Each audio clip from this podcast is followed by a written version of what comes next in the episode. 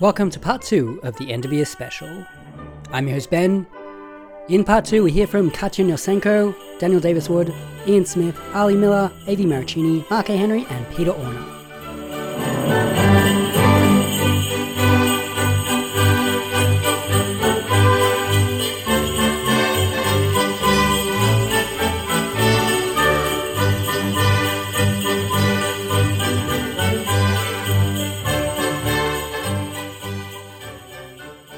First guest tonight is Katya from the UK.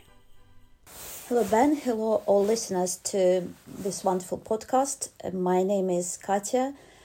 I'm from London. I've been invited by Ben to participate in this year end show. Um, I want to start with a few titles in Ukrainian I've read this year, um, which were wonderful highlights. The first one is Neprosti by Taras Prokhasko. It has been written in the 90s and it seems to be the cult classic in Ukraine.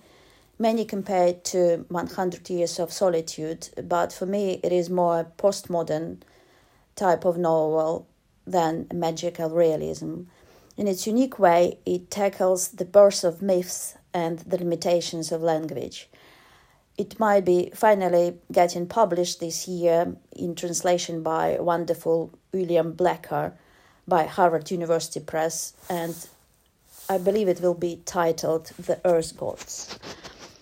Next, Shadow of Forgotten Ancestors by Mykhailo Kotsiubynsky, a wonderful, heartbreaking novella by the classic of Ukrainian literature.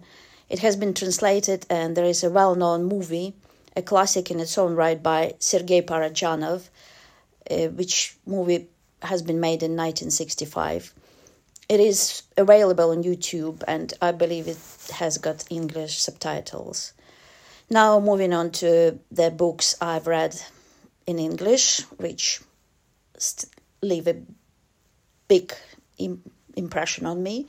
Starting with No Surprise Here, Streamlight, Stream System, the collected short stories by Gerald Murnane. Uh, it was a read, but I guess you could read him as many times as one wish always finds something new. He has developed a uniquely fascinating ontological system of the world in his prose, and he, by this, making his reader to participate in this system. Mm, wonderful stuff.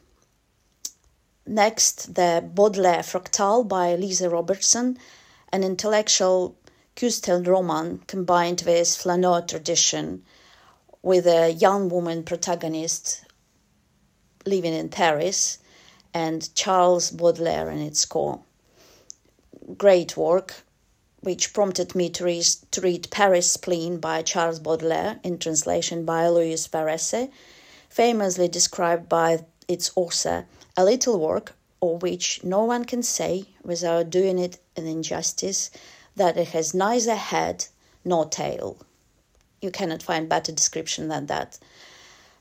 That was followed by surrealist classic Nadja by, by Andre Breton. For me, it was the earliest example of the quality autofiction I've come across, and the timely prompt to read A Man-Eating Typewriter by Richard Milward, a novel just published this year with the fireworks of verbal dexterity of the adapted Polari language, and the most memorable, sparkling, and outrageous, surreal Slavian and sinister main character. It was logically prompted by Pale Fire, paired, sorry, with Pale Fire by Vladimir Nabokov, which was a read, still a masterpiece, and it was interesting to see um, the echo of these classics in Millward's work. Novels by Cesar Aira was a discovery for me this year. His unique writing procedure that he calls a flight forward, not unlike automatic writing by the surrealist, consistently delivers brilliant results for him. In his novels, he does not seem to repeat himself at all, in spite of being a prolific writer, and I was immediately hooked. I've read six of his short novels back to back, and was hungry for more, for more still hungry, probably would continue with him this year. Birthday and an episode in the life of the landscape painter were the most memorable of these six which I've read. Ava by Carol Maso, the best fragmentary novel I've read this year. A Room by Yuval Shimoni, a discovery of this year, another one for me. Stylistically brilliant and deeply philosophical novel. I can talk about it for ages, but his ability to switch a voice and perspective in the mid sentence and his ethic and aesthetic vision need to be mentioned straight away. The Vivisector by Patrick White, another classic, impressive novel exploring the mystery art creation, among other things. White writes as if he would paint. The Melancholy of Resistance by Laszlo Krasznahorkai, another stylistic and philosophic masterpiece. I preferred it actually to Satantango, his first book in this quartet of novels. And this one is about the dark side of human nature, but I find it also darkly and irresistibly funny. Dostoevsky Devil seems to be a big influence on this particular novel, but Krasznahorkai writes much better sentences, as far as I'm concerned. Thomas Neverson by Javier Marias, translated by Margaret Jull Costa. I've read all his novels, and it is such a shame that it was his last one. He will be greatly missed.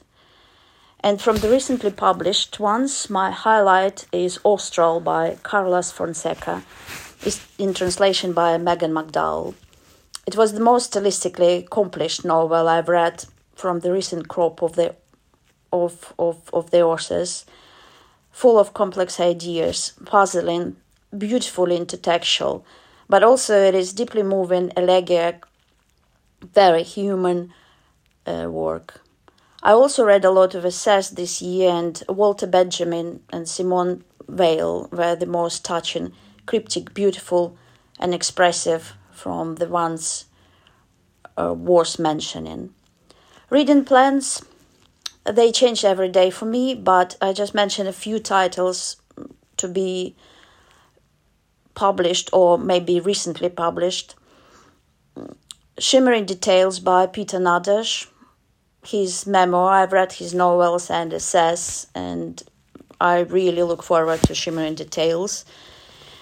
Tractatus Logicus, a new translation by Alexander Booth, who is a poet, not philosopher, and this should be an interesting take on Wittgenstein masterpiece.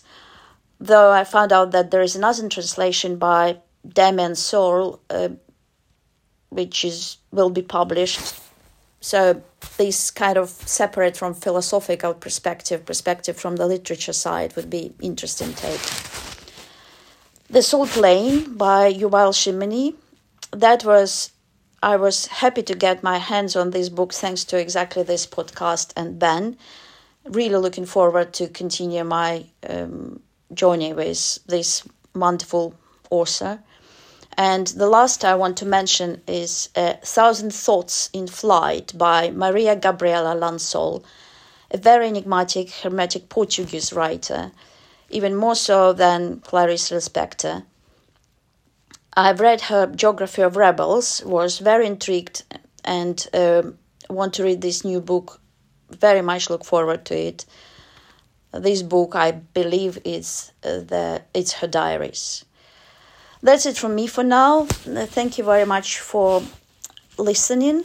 Happy New Year. Uh, happy reading. Thank you. Thank you, Katya. And don't forget to follow Ekaterina Nosenko on Twitter. Next up, we head over to Scotland and speak to Daniel Davis Wood. A very, very warm Happy New Year and Merry Christmas to Daniel Davis Wood, all the way from Scotland. How are you? I'm good, Ben. Happy New Year and Merry Christmas, or the other way around to you too. Um, it feels like it today. We've had our first snow today, about a half inch, and so lots of snowballs and very cold, minus three. It's really nice and Christmassy. That's awesome. And you told me you've got your daughter's like Christmas market on tonight as well. The Christmas market's on tonight. The Christmas play is on next week. Uh, there's just yeah, so much Christmas stuff going on and Santa hats and all the rest of it. So yeah, it's definitely gearing up. Awesome. I feel like every year I, I, I, max out with Christmas cheer on about December 20, and the last week is like a slog for me.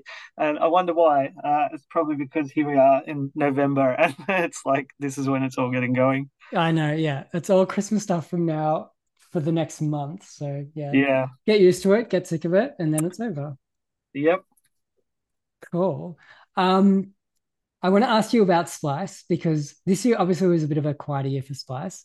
And I know next year though you've got some really exciting things coming. So how's Splice going? Yeah, great. I'm feeling uh, really good about next year. So this year um, it took a step not a step back. This year has been doing a lot of work, but didn't put out any books. Um, but uh, there were open submissions at the end of December last year, and so I've picked up uh, two books. There was a third one um, that I'm going to recommend as something to look forward to next year that uh, mm-hmm. Splice missed out on, but uh, is really um, connected tightly to the author. So that's great. Um, so there are two books. The first one's coming in April. It's by uh, a, a guy named Nathan Knapp, K N A P P, um, and it's called Daybook, uh, and it is um, it's a it's about uh, a, a, man who uh, is basically just writing about his kind of family history. Um, he is a uh, he was raised as a Southern Baptist in Oklahoma, um, and uh, uh, he um, I've lost it.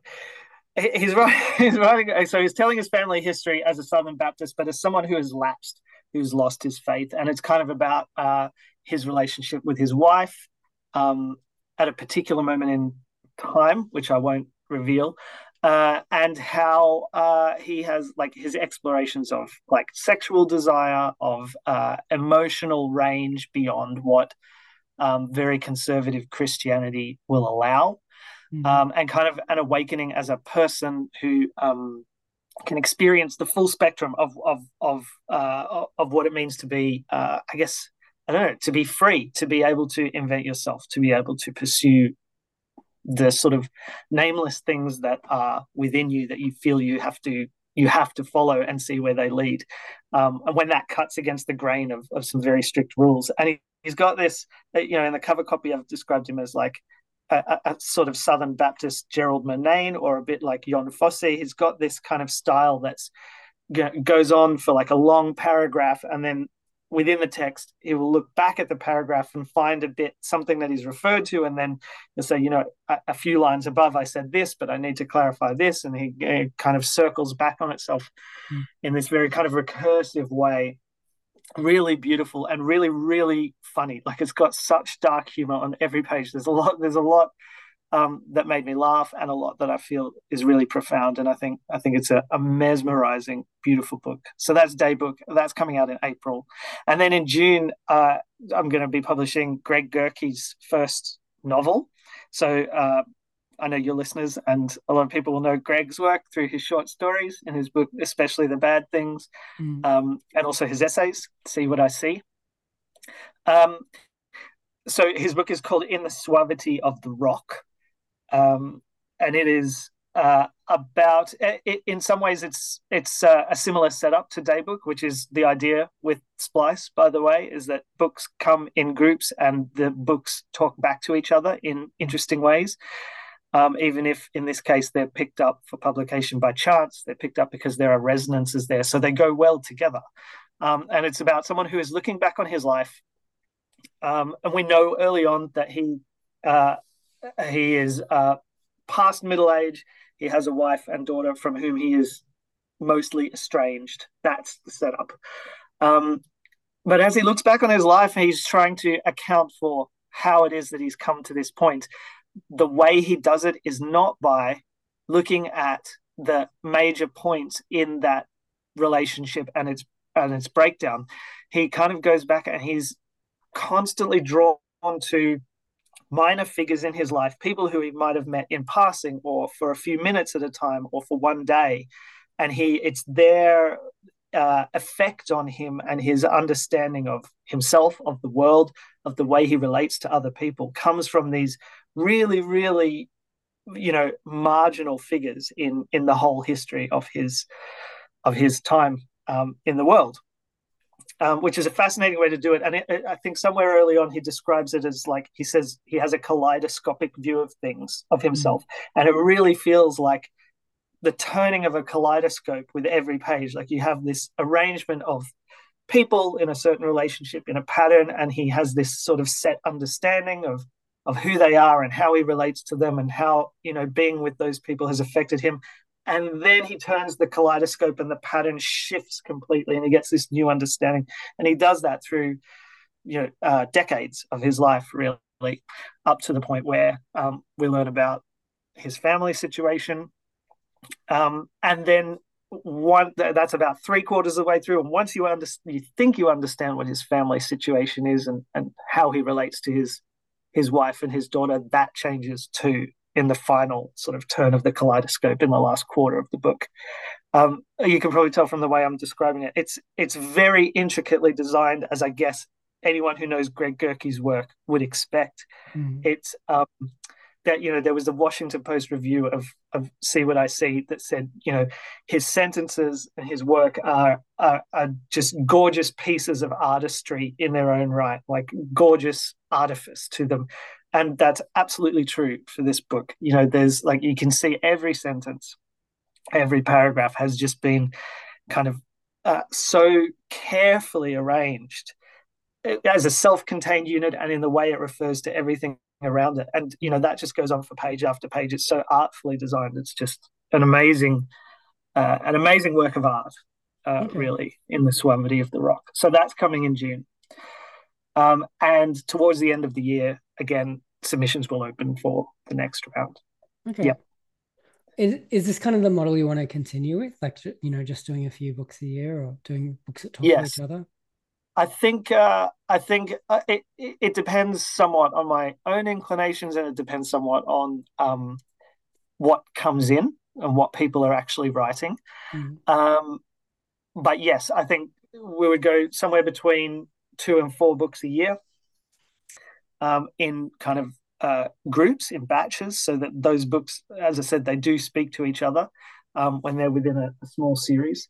Um, and yeah so we'll be open submissions just to see what's out there and also you know there are people that sometimes i would approach and keep tabs on and say have you got anything have you got anything because yeah. i admire their work um, i'm still personally leaning towards um, short stories for the next round because i have not published a short story collection in a few years um, there were open submissions last year and didn't turn up anything that really spoke strongly to me. So I'm hoping that in the next round of submissions, um, some short story collections will will really turn up some impressive stuff. Cool. Okay. I have to ask you about your writing because you know you're deep in the depths of writing something. Do you want to tell us just about your progress and when we can expect to see something from you? Yeah, well, I uh, when you can expect to see something, I don't know. It's uh, it's always speculative, and I, I hope my editor likes what I'm writing, but you never know. Um, but I am, uh, yeah, I've got a, a full draft of a novel um, that has the tentative title, "The Burning," um, I, and I'm working through it at the moment to revise it, and I hope to have that done in the next couple of months, probably by the end of the winter, Northern Hemisphere winter. Mm-hmm. Um, I might have mentioned it before on here, or maybe not, but it's about um, it's about impressionism. Basically, it's set in the uh, 1860s to the 1890s, with like in the impressionist circle.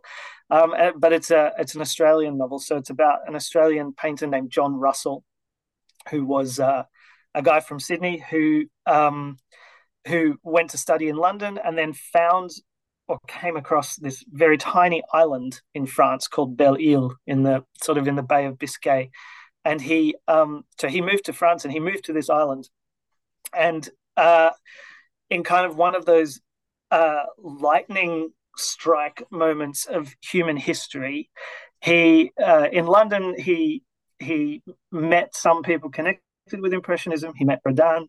Mm. Um, he met a guy named Alphonse Legros, who was uh, connected to the Impressionists at the beginning. and he was told that his work resembled the work of Monet. And uh, he went to Belle Ile in 1886 and was wandering along the western cliffs. And without having any prior arrangements, Monet also at that time was in the same place. He decided he wanted to paint Belle Ile. And uh, they met each other purely by chance in this extremely remote place and became um, sort of master and apprentice in a way. Um, and then there were other people that he was connected to. So if you Google Vincent van Gogh, you'll see Van Gogh's portrait, not his self portraits, but the main portrait was by John Russell because they were very close friends mm-hmm. up until Van Gogh's death. And then Russell himself was also a mentor to Matisse, who went to Belle Ile afterwards. So there's this sort of generational passing of Impressionism into post Impressionism with Russell as the the crux of it in a way. Um, and it's just striking to me, especially as you know someone who's from Australia but lives abroad, mm. to to uh, find someone who also has that sort of dedicated expat experience and a connection to a different landscape and a different place. Mm. And so I'm kind of trying to write into that a bit um, and figure out, you know, why? Why did this guy who grew up sort of in the Balmain area and then across yeah. the northern beaches, why did he why was it these cliffs on the west coast of an island to the west mm. of France? Why did he root his life there? Yeah. It was funny. I was in the um, gallery in Sydney a few months ago with my sister, and um, we were just walking through, and I remember seeing a few of his paintings there, and they are like they're so Matisse or they're so you know yeah. Van Gogh. They're just they speak so strongly of that impressionist movement that you would think they were like and you know this is probably like you know insulting Australian art in a way, but I think a lot of Australian art is is very much uh, of a of a piece of Australia in a way, or it is trying to be something European. But I think his work yeah. just seems to have fit into that, you know, like almost completely European mode where he's just been the ultimate expat. Very much so, and uh, I think that's a really great way of putting it. And there's the book kind of tries to trace that divergence as well because well as you can tell from what i've said his life was full of coincidences right mm.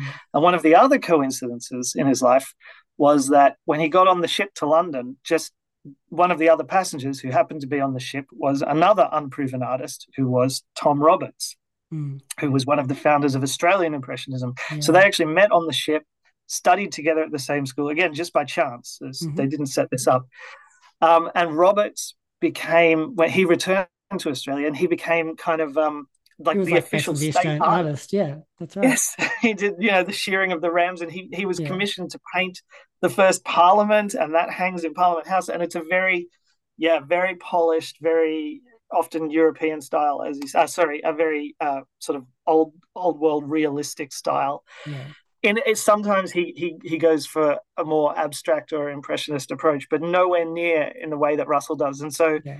it, the book is kind of about the relationships, the friendships between these people when they have these profound divergences in in just the way they see the world and mm. what it means to be creative in the world. And so it's about yeah, also about Russell and Roberts having that relationship at a distance, one who's committed to like Australia as it's becoming a nation mm. and to representing that, and one who is just totally about the individual experience at a specific moment in time in a specific place, completely unconnected from politics. Mm. Cool. All right. Well, we should move on to some of your highlights of reading in 2023. Yeah, I got to cheat a little bit. Um, so, uh, one of the things that I did last year that I should not have done um, was uh, I looked at the reviews of Cormac McCarthy's two yeah. last novels, The Passenger and Stella Maris, and a lot of people were saying they weren't great. So I said, all right, I don't need to read those right now. I'll ask for them for Christmas. I got them mm. for Christmas and I looked at them and I thought of the reviews and I thought, oh, I don't need to read those straight away. And I left them until February. Yeah.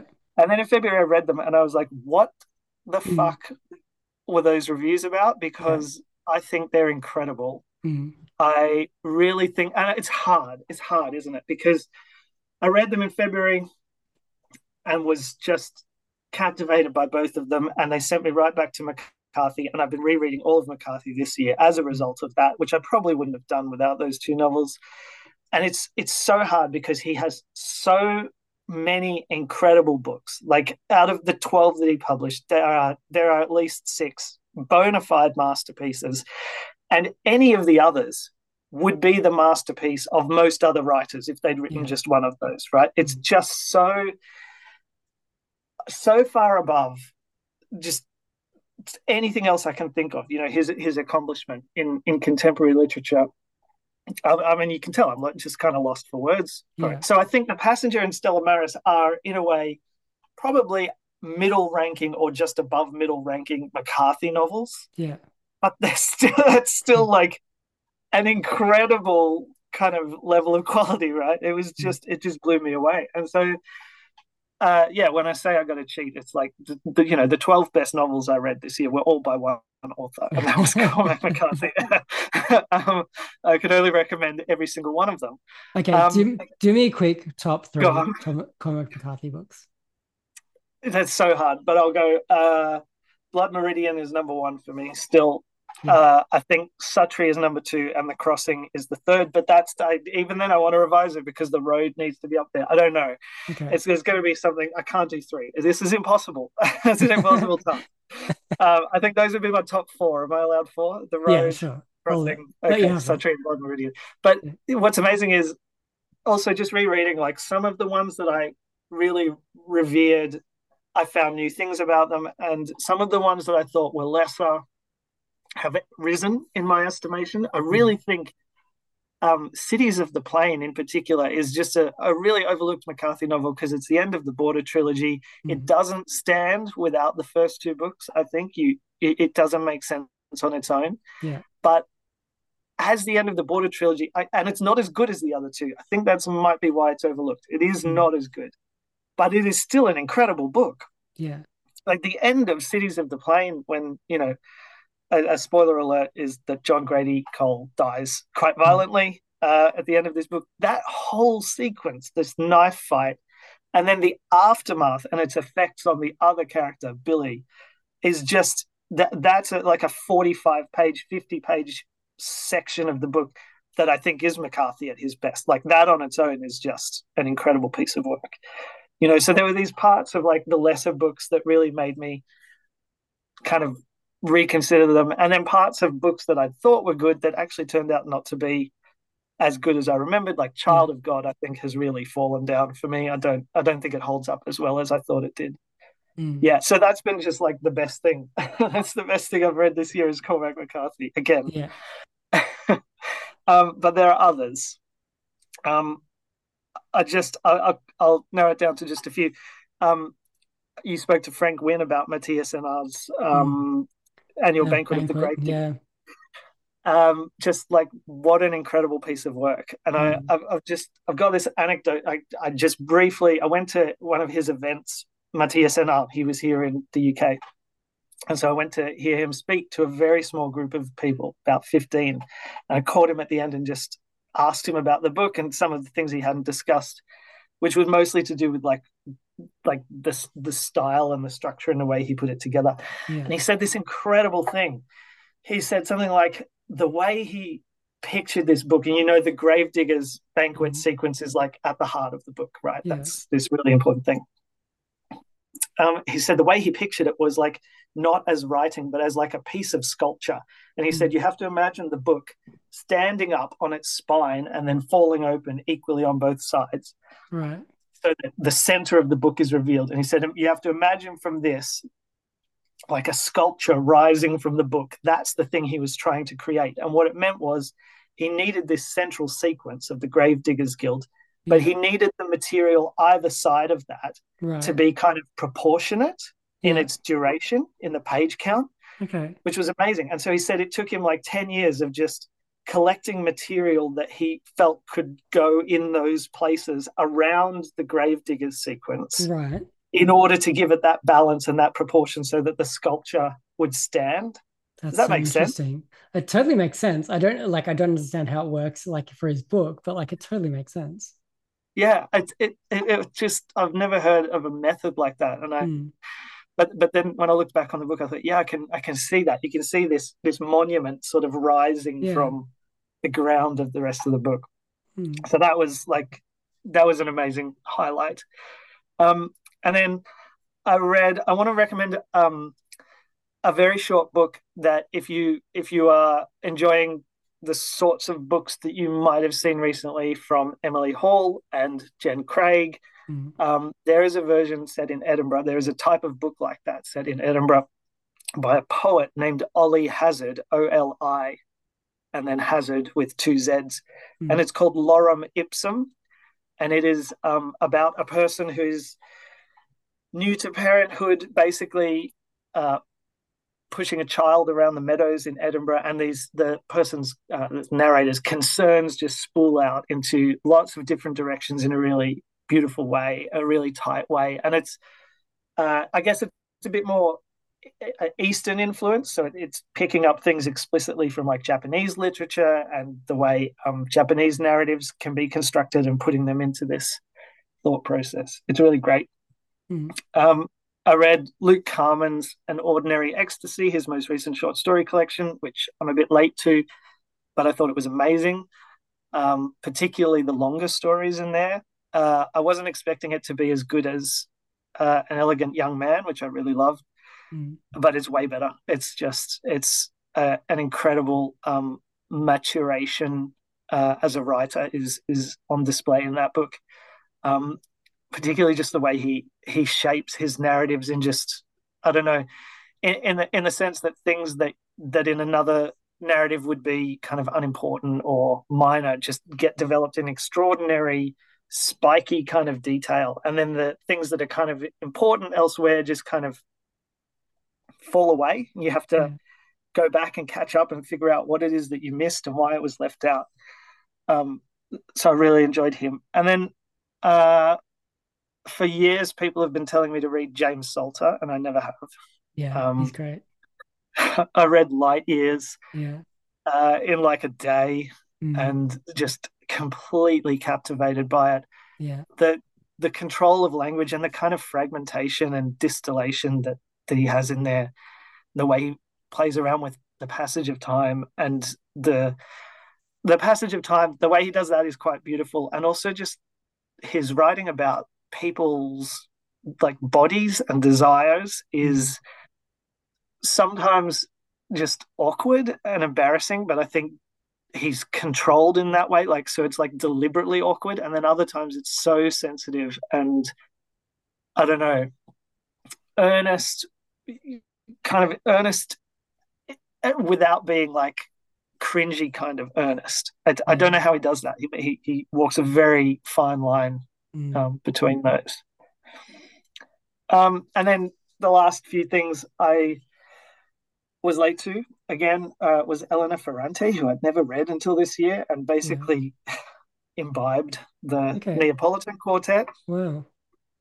In the blink of an eye, and Amy Hempel, whose short story collection Tumble Home I'd read a while ago, but I read her collected stories this year. Do you know the Books of Some Substance podcast? Yeah. So there's an episode they did um, with a guest on the collected stories of Amy Hempel mm. who is who comes out of the Gordon Lish school of American fiction. That probably stylistically the closest of those writers that that she is uh, closest to is probably Gary Lutz, okay, um, who I really love. And mm. but uh, uh, just in in terms of like humor, like there's a joke on every page. Every page of this book makes you laugh, and also the grotesquerie um, is there. So I read her collected stories and really recommend those um, mm. as well. In the end, that's like 10, 10 books plus Cormac McCarthy. That's a lot to recommend. but there you go. That's huge. Cool. All right. Well, 2024 looks pretty good so far, I think. But what do you have in store? Only a few. Um, so uh, th- I guess it's coming out this month, but it's not out yet. Blake Butler's um, Molly, yeah. memoir, Molly, yeah, mm. is something that I've been looking forward to for a while, particularly since reading extracts of it. Um, as much a memoir as it is, it seems to be going kind of supernova as a memoir. It's going into really interesting abstract areas that speak to me. That's out. Um, yeah, in a week or so. I have not Yeah. read it yet. Okay. Um, Jean Baptiste Del Amo has a new novel coming out this Mm. year. Uh, it's called The Son of Man. So I think, yeah, you spoke to Frank Wynne, who I think is the translator of that book as well. Yeah, that's right. Have you read Animalia? I have, and I still don't know whether I hate it or I like it because it is like so depressing and oh, it it makes you feel like you know how some of Cormac McCarthy's work makes you feel like just horrible on the inside. Yes. That book makes you feel, I don't know. Yeah, it's it's it's oh anyway. Horrible on the inside and the outside. Like you Yeah. need a oh, shower Oh, after reading some of that. Yeah. So um, I don't know. Like I, I honestly, I still, I still have not. You know, the test maybe is that I haven't gotten rid of it yet. It's still on my bookshelves, but yeah, I, I honestly like. It's kind of like um Samuel Delany's Hog. Like it's one of those books where you're like, I don't know. Like I just don't know where to stand with this because it makes me feel awful, and um, Yeah. I'm glad. But I it still has that it. thing. Yeah. It's like something in it speaks to you, right? That's right, Like this, exactly. you know, there's something there that you need to pay attention to. Yeah. Yeah, I'm hoping you can. I, I really, I love that stuff. I kind of eat that up, um, so to speak. Although I shouldn't say that with Animalia because there's a lot of ingestion of disgusting things. Mhm. Um, but I'm hoping he can do something just as well with the Son of Man, which I, I think want is something just a little bit less, um, I don't know, a little bit less visceral, let's say. I think that's that's probably the word I want to use. A little bit less visceral, and and then I'd be quite happy because I really liked like a lot of it, but yeah, too much pig shit. yeah, too much pig shit, too much just I don't know, too much awfulness, too much mud. So There's a, there's a lot of mud. There's an amazing sequence where he gets into like the mind of this wild boar mm, and gets out of like the family dynamics, and there's this wild creature kind of stalking the outskirts of the farm in Animalia, which I, yeah, I think is an amazing shift in perspective. And Mm. uh, yeah, I think that's where he kind of showed his versatility rather than the one note kind of Yeah. muck. yeah, It, it kind of went somewhere else, and I, I hope there's a bit more of that. mm, Yeah, flexibility. I agree with that. Yeah, Yeah. Um, I am a sucker for uh, Marilynne Robinson for anything she writes. Mm. Anything. I will, I will read all of it.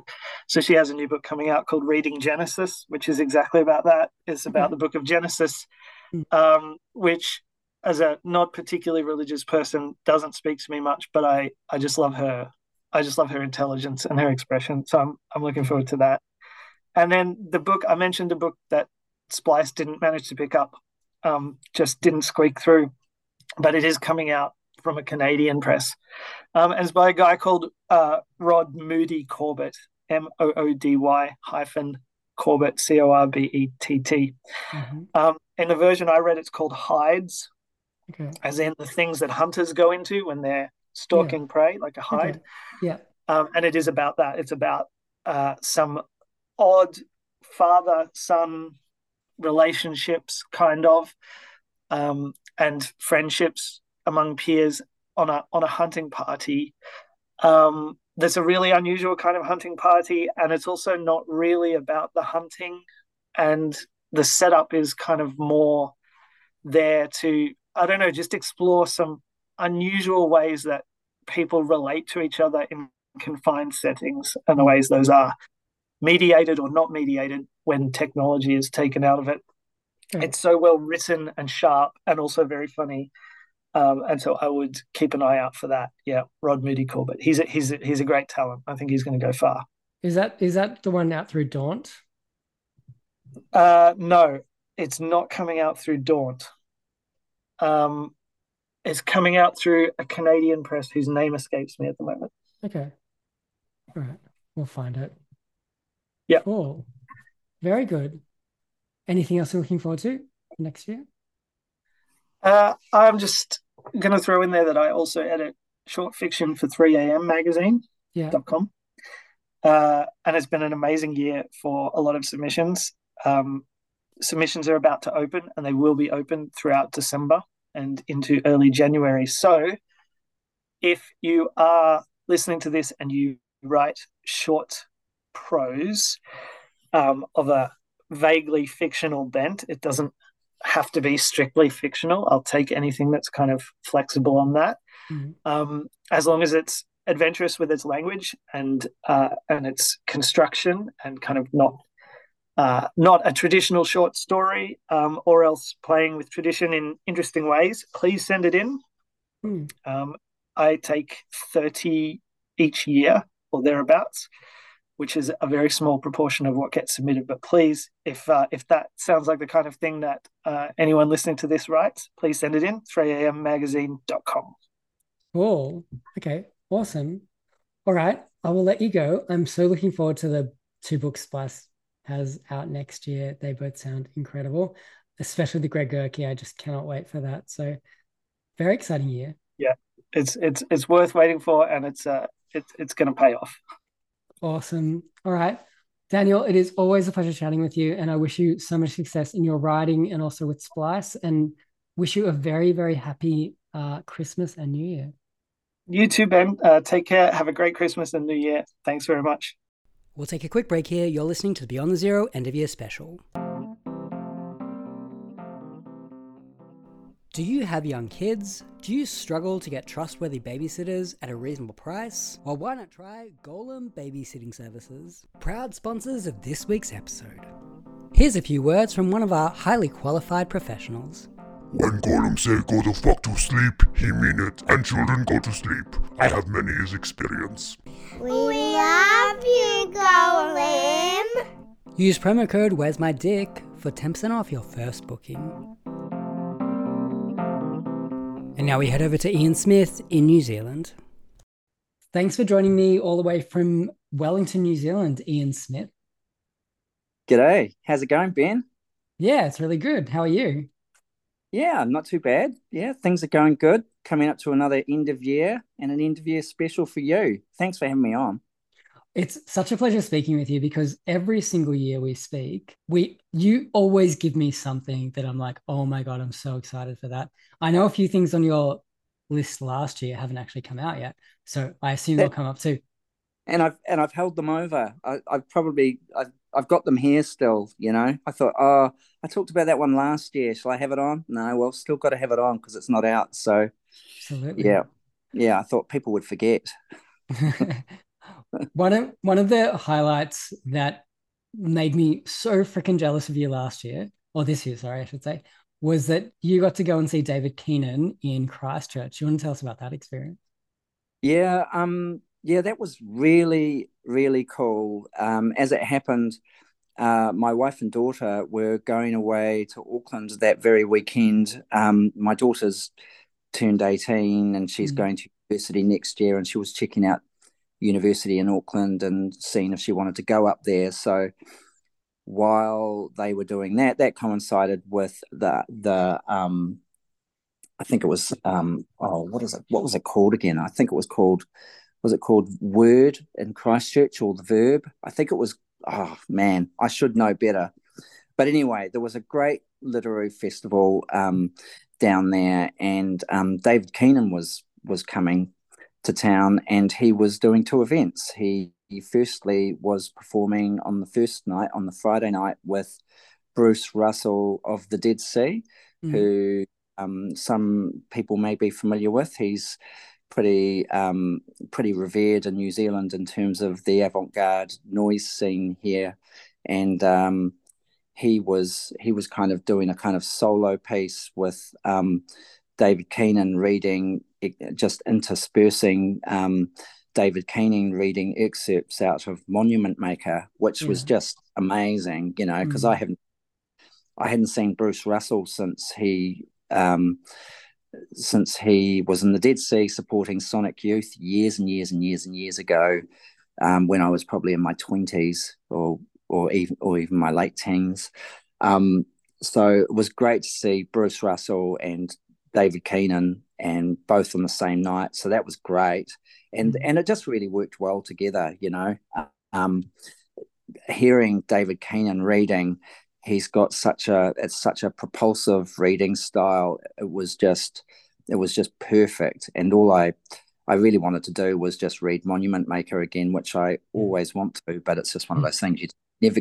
I don't get round to it, but it's constantly there in the back of my mind. I have to read that book again. Yeah. And then the next night, he um, he was he was interviewed and um, and he spoke very fondly of New Zealand and had a real affinity to our country, which is which was really amazing to hear.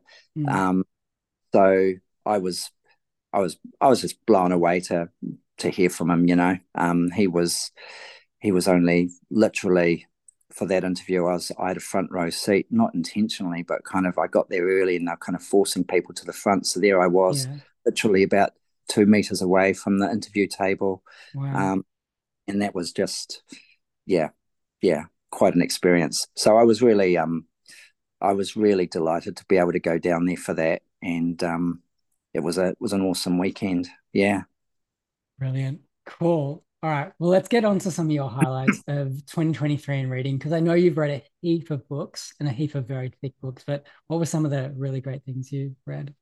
Yeah, well, um, I'm a little bit undercooked for this, so I've um, I've just kind of I'll just reel off a list of books that stood out. I've kind of I kind of keep a list because I I tend to forget. If you if you meet me if you meet me in a bar somewhere and you ask me have you read any good books lately, I'll probably look at you blankly because I can't. There's so many things rolling around in my head that I can't remember them. So anyway, the the year started off really well. I read um, Divine Days by Leon Forrest Mhm. which um, actually was published, uh, republished either late last year or early this year. Um, so that was, you know, that's a really good book, good book for people to read. It's immense, but there's just some amazing stories in there. Mhm. Um, Riddley Walker by Russell Hoban. Um, for years, I knew about that book and just never got to it. And there's not another book like that one. Um, really enjoyed that. Hurricane Season by Fernanda Melchor um, and translated by Sophie Hughes. Really enjoyed that. That's a brutal, brutal piece of work. Mhm. The Garden of Seven Twilights. I couldn't come on here and not mention that. That's an Yeah. absolute highlight of the year by Miguel de Palol, translated by Adrian Nathan West. Uh, the Obscene Bird of Night. Um, I'd been wanting to read that for a long time since Zach Isenberg told me about it on Yeah. X. And uh, that's by Jose Donoso, Mhm. translated by Hardie St. Martin and Leonard Mades. Mhm. That's also, that's been almost nigh on impossible to find, That's right. uh, you know, until I think April next year, New Directions have a new translation coming out. There's going to be some new material in that. So Megan McDowell's done some work on it. So I understand it's like the version that I just read this year, but Mhm. there's additional material in it. yeah. Have you read that book? I have not, and Megan will appear on this end of year special too. Um, Awesome. and yeah, and I cannot wait to read it when it comes out. I actually had a copy.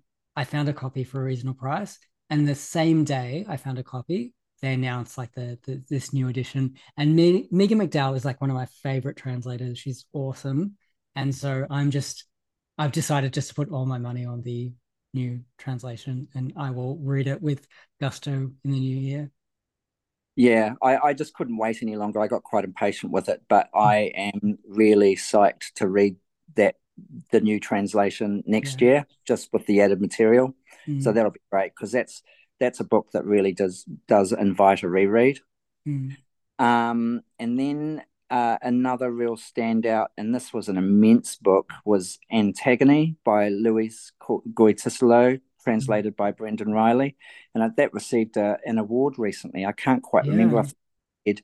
Um, uh, it was an award for translation from Spanish, I mm. believe, or this was Catalan, of course. So uh, anyway, I don't remember the detail, but um, it was a real standout that Brendan Riley's translation um, got that award. So that stood out to me. That's that's huge. That book and um, some parts of it are really really dense and tricky, and then other parts are just just great. They just read so well, read so fast. You know. So Mm. yeah, that's a challenging read. Yeah. Um, Death in Spring by Mercè Rodoreda. I'm not. Sh- I I can't remember who translated that. I haven't. I haven't. I've got a. I've got a blank space here. I think I meant to fill it in and look it up for preparation for the show, but um, coming up blank on that. That's an Yeah. awesome book. Uh, recently finished the combinations by Louis Armand, which Oh, absolutely by yeah. surprise. So good. It is so good. Yeah, I, I didn't know what to expect, and it was more than I expected uh, in every way. So that's a that's an amazing book. So I've just finished that about a week ago. Mm. Uh, then I've got I've got here finally just two books that I am reading now, and they are both just, stunning me. And that's A Bended Security by Robert S. Stickley um, from uh, what was it? Corona. Yeah. From Corona Corona. Yeah. around Amistad. Um, that's that I stylistically I've not read. I can't think of another book like that that I've read. Mm. Uh, so that's that's going really well. Love that book. And then uh, White Dialogues by Bennett Sims. It's just a book of short stories, his first book of short stories. And you know, I've only read two stories so far, but I love them both. And the first one, the first one was about a guy who who kind of house house at a place in the in the wilderness, and it is just perfectly perfect horror. The way that it just escalates, and um, guys, this guy's brain is frying while while he's out there in the wil- wilderness, and it's it's fantastic. Recommend recommend Bennett Sims. He's got a new book of short stories out called Other Minds, which people are um, talking very well about. So I'm Mm. excited to read that or to get it and read it. And also um, A Questionable Shape, I think I will definitely be getting that off the back of this. I'll read anything that Bennett Sims writes now, Okay. Without He's doubt. important for me. I, I'll have to look him up. Yeah, no, recommend him. Brilliant. Very good. Cool. Well, shall we get on to the books you're looking forward to in 2024? Yeah. Okay. So I've got um I can take a couple off that list because I just mentioned them, which is Mm. good. But I've got um The Children of the Dead by Elfriede Jelinek. Yeah, I was I was looking at that today. That sounds so good. Elfriede Yeah. Jelinek, yeah. Yeah. Now I have never read her before. Mm, I but I intend to start with that one and then I can just work backwards from there. I Yeah. think it, it sounds amazing. mm, Uh, that's due out in March, I think. mm. Um, another one, uh, I think Andre from the Untranslated first. That's how I first learned about that one, and and it goes the same for the next one, which is Chevengur by Andre Platonov. Okay. Um, that's translated by Elizabeth Chandler, and there's a it's coming out in a hardback by Harvill and Secker in December this year. And I think um, NYRB are doing an edition as well. Okay. So that that's looking good. There's also Shimmering Details, which is the Peter Nadas memoir, Mm, and that, that's coming out in two volumes. I did read Parallel Stories this year, and off the back of that, I mean that's another high point, but you've got to draw the line, you know. yeah. So off, off the back of that, I will definitely be reading more Peter Nadas, and that will be that will be one I'll look at. Mhm. Uh, you know about Summa Chaotica. Yeah. Now the sequel comes out in November next year too. Mm, That Resta Chaotica. yeah. Doug So- yeah, will be translating. Yeah. Exactly, exactly. You had him on your show. That was great. Yeah. Um, looking forward to that. Uh, I'll mention Lies and Sorcery by Elsa Morante. I mentioned it last year, but that's out now, um, translated by Jenny McPhee, but people are talking really well of that.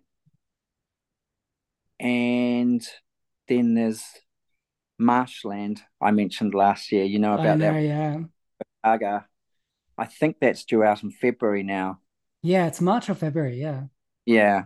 And I mean, you know, if it gets delayed, I don't mind. I've got enough to read, but uh, keeping a beady eye on that one. Mm, Uh, there's another book that I saw this year where I learnt about, which I never hear anybody mention. I, I, I don't know if it's very good or not, but it's called, um, it's been out, I don't know how long, but it's been out a number of years called The Mind Crimes of August Saint Okay. by someone called Elaine Arias Misson. Okay. And um, I mean, look it up. That that book sounds crazy. I did a I did a post on X about that. Um, yeah, I I can't remember, but it just sounded wild, and I I have to find a copy of that book and read it. So I'll do that next year. Okay. Very cool. I've never heard of that. Mm, yeah, Okay. yeah. I've not seen any buzz about it. I I did a post about it, but um, there wasn't a lot of action going on with that one. So maybe I just have to read it and then try and get some buzz going if it's any good. Yeah. Cool. Okay. Yeah. I will have to look that one up. I'm never ever heard of it. Okay. Mm. I've got a couple of I've got a so those are all the books I'm looking forward to next year that aren't out. I don't know if you're interested in hearing about anymore. I've got a pile, a stack of of, books here, ones that I've got already, but which I just thought I'd pull out some random ones and say, well, I'm looking forward to that. Hmm. So I'm really interested in getting into this guy, Jan Kjærstad. Okay. Who's Never heard of him? You've never heard of him? No, never. No. So he's written this trilogy. So the first one is The Seducer, Yeah. and there's the there's the Conqueror and the Discoverer. Okay. So there's a there's a trilogy of trilogy of decent sized books. They're all about 600 pages a Yeah. piece. You know, um, I'm looking forward to getting into that. I'm guessing what is he Norwegian? Where's he from? Yeah, he's Norwegian. Yeah, Okay. Yeah. I think I just heard about him through um, oh, what's his name? Travel Through Stories. Okay. Yeah, yeah, yeah. Are So they historical novels? What are they? no, I believe that they're. I don't know if it's very mainstreamy because they did very well in Norway. Yeah. Um, but I think that they uh, they tell the story about um, a TV presenter, and I th- I believe does he does he murder his wife or something like that? Oh, okay. Yeah, some kind of um some kind of controversy that follows him around three novels. Yeah. Um, you know, I never really concern myself too much about what books are about necessarily. Like, oh, that sounds good. I'll read that, and then I'll Yeah. then I'll I'll get into it. Yeah. Um, then of course I've got to get into Alexis Wright, praiseworthy. Have to mention. Really looking forward to. Mhm. Then then we've got Inviticum by Michael Brodsky. Yeah, I've got that here too. Isn't it a brick? That's just Massive. Massive. Yeah. but uh, you know, I go on about bricks, but um, I think possibly a bit much. I mean, there's so many good shorter books out there, but Mm. I suppose I go on about them because I just think it's almost against all odds that things like that get published after Yeah. I've heard the likes of Daniel Davis Wood and Chad Post have said about the logistics of actually publishing these things. So Yeah. I'm always so grateful when they do um, appear, you know. Yeah. I feel obliged to read them. I don't know. Do you want to hear about more books? Oh, it, this like that is the whole like that could be the the tagline of the podcast. Yeah, so I've got I've got another Fum d'Estampa book here called Yeah. Wild Horses by Jordi Cussà. Okay, haven't read that one. Yeah, looking forward to that. Yeah. I believe that's about uh well, I know cocaine's the big thing in that book. So it's all about I think the characters are all just hooked on hooked on cocaine. Um Paul Stanbridge, The Forbidden Line. Yeah, I've got a copy of that here, which Daniel Davis Wood uh, also highly recommends, but I've never read it. Yes. Yeah, he he spoke very highly of his his most Mm. recent book, A Mind My Castle Is, I uh, Yeah. my I think. Mm. Yeah. Same from from Galley Beggar Press as well. I've got I found in the secondhand bookshop this book by Adam Biles called Feeding Time, Okay. which I'd never heard of Adam Biles before, but he's got another book out. So that's kind of a driver to me. I have to read in time just to see if I want to read his new book. Yeah. So yeah, looking forward to that. Um, do want to mention Yuval Shimo- Shimoni, who you're familiar with. Yeah. Looking forward to reading A Room in Mm. the first before I get to the Salt Line. Okay. I haven't read that yet. I've got that on my on my bedside table and I've I started it and I loved what I read and I was like, oh, this is one of those books that I want to read like just at once and not have to share time with. So holiday Yeah. reading coming up. Yeah, I've got yeah, I've got books like that where, yeah, I think I need, I need, I, I need not work in my brain while I'm Yeah. reading that book. Mm. Um, but I don't get that luxury very often. So Yeah. yeah, I can't be too fussy. hmm I do want to read Maidenhair, Maiden Here by Mikhail Shishkin. Yeah. I've heard great things about that. Yeah. And then finally another open letter book. Oh, this is this is the one that Chad was talking about being like the the Norwegian Ulysses or whatever. Like Yeah, that that- sounds so good. that's what they say of it. Yeah, totally. So yeah, that's by Guðbergur Bergsson. Mm. Yeah. Um absolutely hyped about that book. So I'm actually Yeah. surprised that's not a burger chain yet. It Huh? should be. Good Burger Bergson. Surely Good- that is a burger chain. good burger. Yeah, I know. Yeah. It does sound like a gimme, doesn't it? Oh, for sure. I would totally do that. Yeah. Yeah. Um, so those are the ones I pulled up pulled aside. I mean, I could, you know, I could go on, but you know, yeah, you've got to got to draw a line somewhere and you've got other people to talk to. That's all right. Cool. Okay. Well, it's always such a pleasure hearing what you're reading and what you're looking forward to because you always have so many great things that I'm not aware of or I've forgotten about or I should have bought and I didn't. So it's been, yeah, fantastic hearing about some of these things. And now now I have to go buy more shit. Oh well, never mind. It's all good. That's the way it goes. But um, yeah, thank you for that. That's very kind of you to say. And I mean, I, I must say that I am in, in my own turn indebted to you and and indebted to so many people out there. They'll know who they are, whom I'm always learning about books from. So I'm just one link in a very long chain, I believe.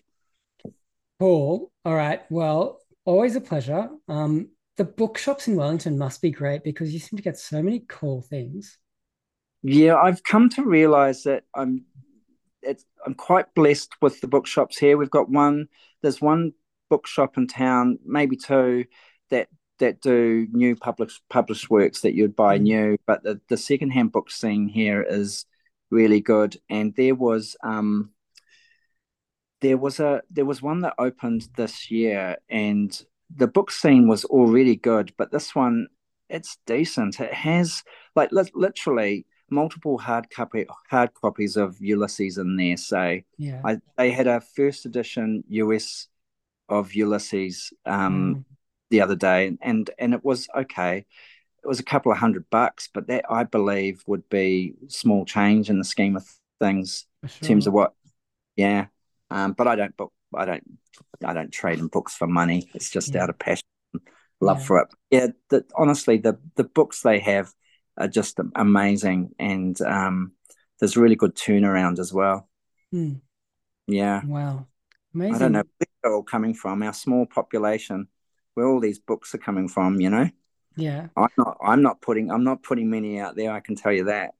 Maybe going back to the wild horses theory, like maybe they're just importing books full of cocaine. yeah, don't know. Possible. Anyway. Be careful. I, I won't carry any of these secondhand books around on my uh, international flights. Then Yeah, you never know. there could be trace elements. Exactly. Yeah. Cool. All right. Well, I look forward to um, you know, next time we meet, hopefully, you know, there won't be any sniffer dogs around and we can read some great books from New Zealand. Yeah, I, I look forward to that. And you never know, um, might be over in your neck, or, neck of the woods someday. I'm planning to go to Tasmania end of next year. Oh, nice. Never know um, if there'll be a kind of Sydney or Melbourne add-on with a trip like that, you know? Well, yeah, Melbourne's Melbourne's a very cold, long shark-filled swim away, but it's not it's not too bad. Yeah, been there, been there a couple of times. Yeah. Yeah. So I would return. Cool. Nice. Thank you so much, Ian. Have a very Merry Christmas. Enjoy the family time and a very happy new year of reading. And you too. Thank you, Ben. And now we head back to the UK and talk with Ali Miller. Ali Miller, welcome to the end of your show. Thank you so much for joining me. Thank you for having me. Has winter set in yet over in the UK? Well, yeah, it's it's a bit grey and dismal today. Um, I was up in Glasgow over the weekend and it was like well below freezing. And because I live south now, I'm not used to it. So I was kind of just walking around all hunched up and shivering. But then woke up to snow on Saturday morning. So that was lovely because it felt like proper winter. Wow. Whereas now I'm back south, it's just a little bit like ugh, it's not very nice. Um, but yeah, it's definitely beginning to bite a little bit. Yeah. Do you get snow in Hastings? I don't think so. I think it may be sometimes, but I think Yeah. it's so coastal and so southern, it would have to be exceptionally cold for it to lie. Yeah. Cool. Well, I want to ask you, what were some of your highlights of reading in 2023?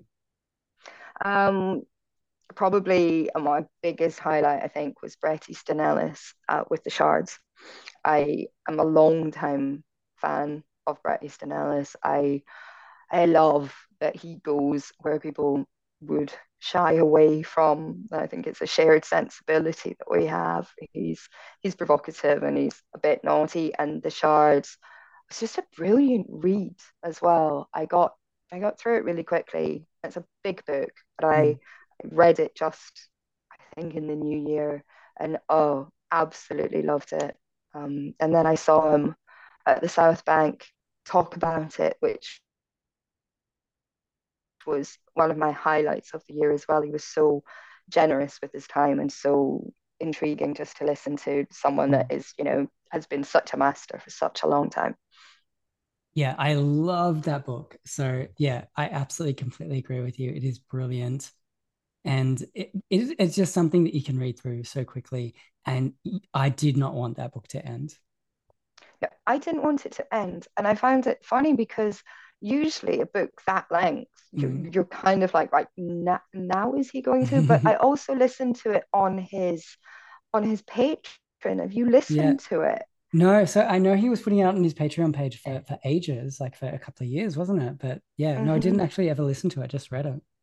Yeah, so I, after I read it, discovered that he'd been putting it out and that if you subscribe, you got like this whole archive. Mm, So I started listening and it is different from the book because it pre-existed the book. So he was kind of he was doing almost a Charles Dickens thing of he was writing it and then reading it. mm, Um, and I think he'd he started putting stuff up, and this is what he said at the South Bank, so I'm sure I'm not transgressing anything, but he started putting stuff up before before he'd sold it as well.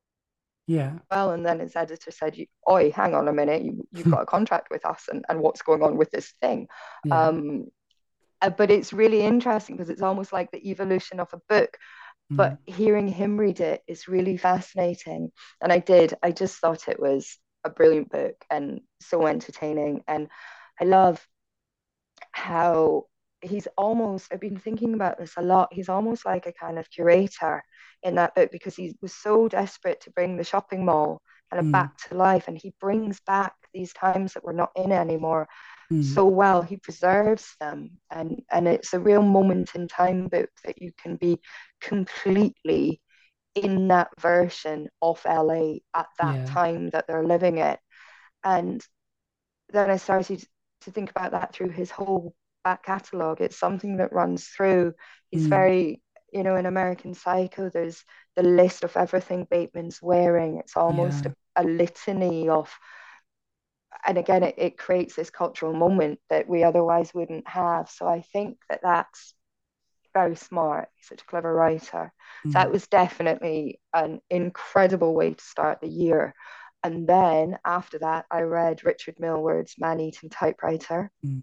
Um, which is from white rabbit and i was sent it um, because i did I interviewed Richard at his launch in March, and so I was lucky enough to read it before it came out, and I I think it's one of the most, playful, inventive books. The love of language throughout it that Richard is deploying Polari, and you you have to enter a different linguistic world, Mm. and the I the sense that a game is afoot, and it's so rare now to get a book that so unabashedly embraces that and plays with with the with the more playful side of storytelling. Um, and it's a real shapeshifter of a book. I absolutely loved it too. Mm. Um, and another big book but again, another big book that you can read quickly. Yeah. Um, the ending to that book as uh, well, the way he sets up that kind of almost like pot boiler thing, like towards the end, where you just don't know what's going to happen. It's like a Patricia Highsmith thriller or something, or but it's it's way better than that. It just it is an unbelievable book. So I absolutely loved it. Well, I love what he did because it's literary, but it's not pretentious. So he yeah. Embraces the kind of idea that yeah, you can you can bring in a thriller and and mm. you know it a purely literary book that isn't doing anything to engage the reader. Yeah. Or that's just an ideas book is is in a way kind of not really exploring the the full spectrum of storytelling. Mm. And he definitely does that. And I absolutely love how he did it in the book as well. And I love that from very early on, you're aware that something's happening typographically mm-hmm. and the way he uses time. That's such a clever way to guide you through because as you get closer to the event that you know is going to happen, yeah. you start reading more quickly as well. Mm-hmm. And the way the footnotes um, unfold throughout the book as well. Yeah. Um, and I'm a big fan of how David Foster Wallace uses footnotes. And mm-hmm. so to see Richard using footnotes in that book was a complete joy as well, because foot, yeah. everything as as the world you've been presented with starts to destabilize and crumble, and the footnotes mm-hmm. begin to take over. And yeah, it's a very clever book, and I was very pleased to see it on the Goldsmiths list. Um, I actually like you know those books where you're like, I don't know how it hasn't won an award somewhere. Like I, I feel like that book should have like so much popular acclaim and so much critical acclaim because it does everything. Like it does everything that a novel could do. I don't think there's I don't think there was another book out in 2023 that is of the same caliber. Like, and that's I think that's a huge compliment to it. But I think that book is doing something completely different to everything else that I read in 2023 for sure. Yeah, it's genuinely a brilliant book. I'm really mm. excited to see where he goes next. He's such an interesting yeah. writer. He's he's so fascinating, and yeah, it was definitely those two were my real highlights of the year. Mm. Um, definitely a really lovely way to to begin a year. Um, and then I, in terms of memoir, I would say that my standout was Oliver Moll's Trainlord. Oh, um, how good was that? I've totally forgotten about that book because I spoke to Oliver earlier in the year and he did his Edinburgh show as well, didn't he? He did, and I yeah. missed it. And then he did his London show, and I missed it too. And I'm really annoyed that I missed both shows, but I did see him at an event in London. Um, and he, I think Trainlord is just beautiful. Mm-hmm. It's beautiful on a prose level. It's incredibly well written. He's such a skilled writer. Yeah. But it's also on a memoir level of when you're recounting an event where you could be making a bid for the reader's sympathy or a kind of poor me bid. He never ever does that. It's it's such a smart book. Mm. And it's such a um a book that's very aware of its own status as well. I love when he tells a story about his childhood and then tells you that, of course, it's not true. Mm. He's really engaged you. And then, of course, after that, you're not sure what's true and what's mm. not, but you're very sure of what's beautiful and what's thought provoking and and also the brutality of the railway and bringing in other people's stories and the brutality mm. of life on the trains, but also how the trains save people's lives. It's it's really a beautiful book. I think I've been really evangelical with that one, with mm. lots of people saying, "This this book, you must read this book, or you must go and see his play." Or, mm. yeah, he's great. And again, another writer that because obviously he his novel was out first, and then this, and he can clearly write for stage. So I, I'm very interested to see where he goes and what he does next because I think he's I think he's truly an exciting writer. Yeah. That that book, again, it's one of those books where, like the other two we talked about, you can read through that book in a day, but there's scenes in that book. There's there's there's parts of that book where he's on trains, and I used to catch a lot of those train lines he's talking about, where um he's making announcements as he's the you know, as he's you know on the train and making all these jokes to the passengers on the train, which I, I don't know. Yeah, it's there's things that stick out in that book that are just fantastic. But yeah, wonderful guy, wonderful book. Oh, he's lovely, and yeah, it's a great book. And also, I um set myself the funny little rule that I would only read it on trains. Oh wow! Because I was traveling a lot when I was reading it, so I've got like Yeah. in my mind now. There's the oh, I was going to Edinburgh when I read this bit, or I Mm. was going to a night out here when I read this bit, and you know he had me crying on the tube. And I was obviously saying, "Going, no, no, you're fine." Yeah. Um, there's some books really you shouldn't read in public, and that's definitely one of them. But absolutely one of my standouts from the year. Thank you for reminding me of that because I should have remembered it. I wrote it down on the list I wrote like a month ago and I've completely forgotten. But yeah, thank you so much for reminding me of it because it is fantastic. What a great book. Mm, really brilliant book. Cool. Well, I should wrap it up with you. A very Merry Christmas. I hope you have a lovely time with your family and a very happy, successful new year with writing and and getting this beautiful book of yours off the ground and hope it does extremely well. Um, because I highly recommend Ava and Ada. It is just so good. Thank you. It's beginning to look a lot like Christmas everywhere you go. Take a look at the five and ten, it's glistening once again with candy canes and silver lanes that glow.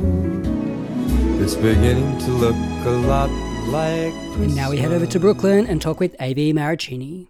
Welcome to the end of your show, Alex and Lewis, aka the Tuft. Thanks for joining me.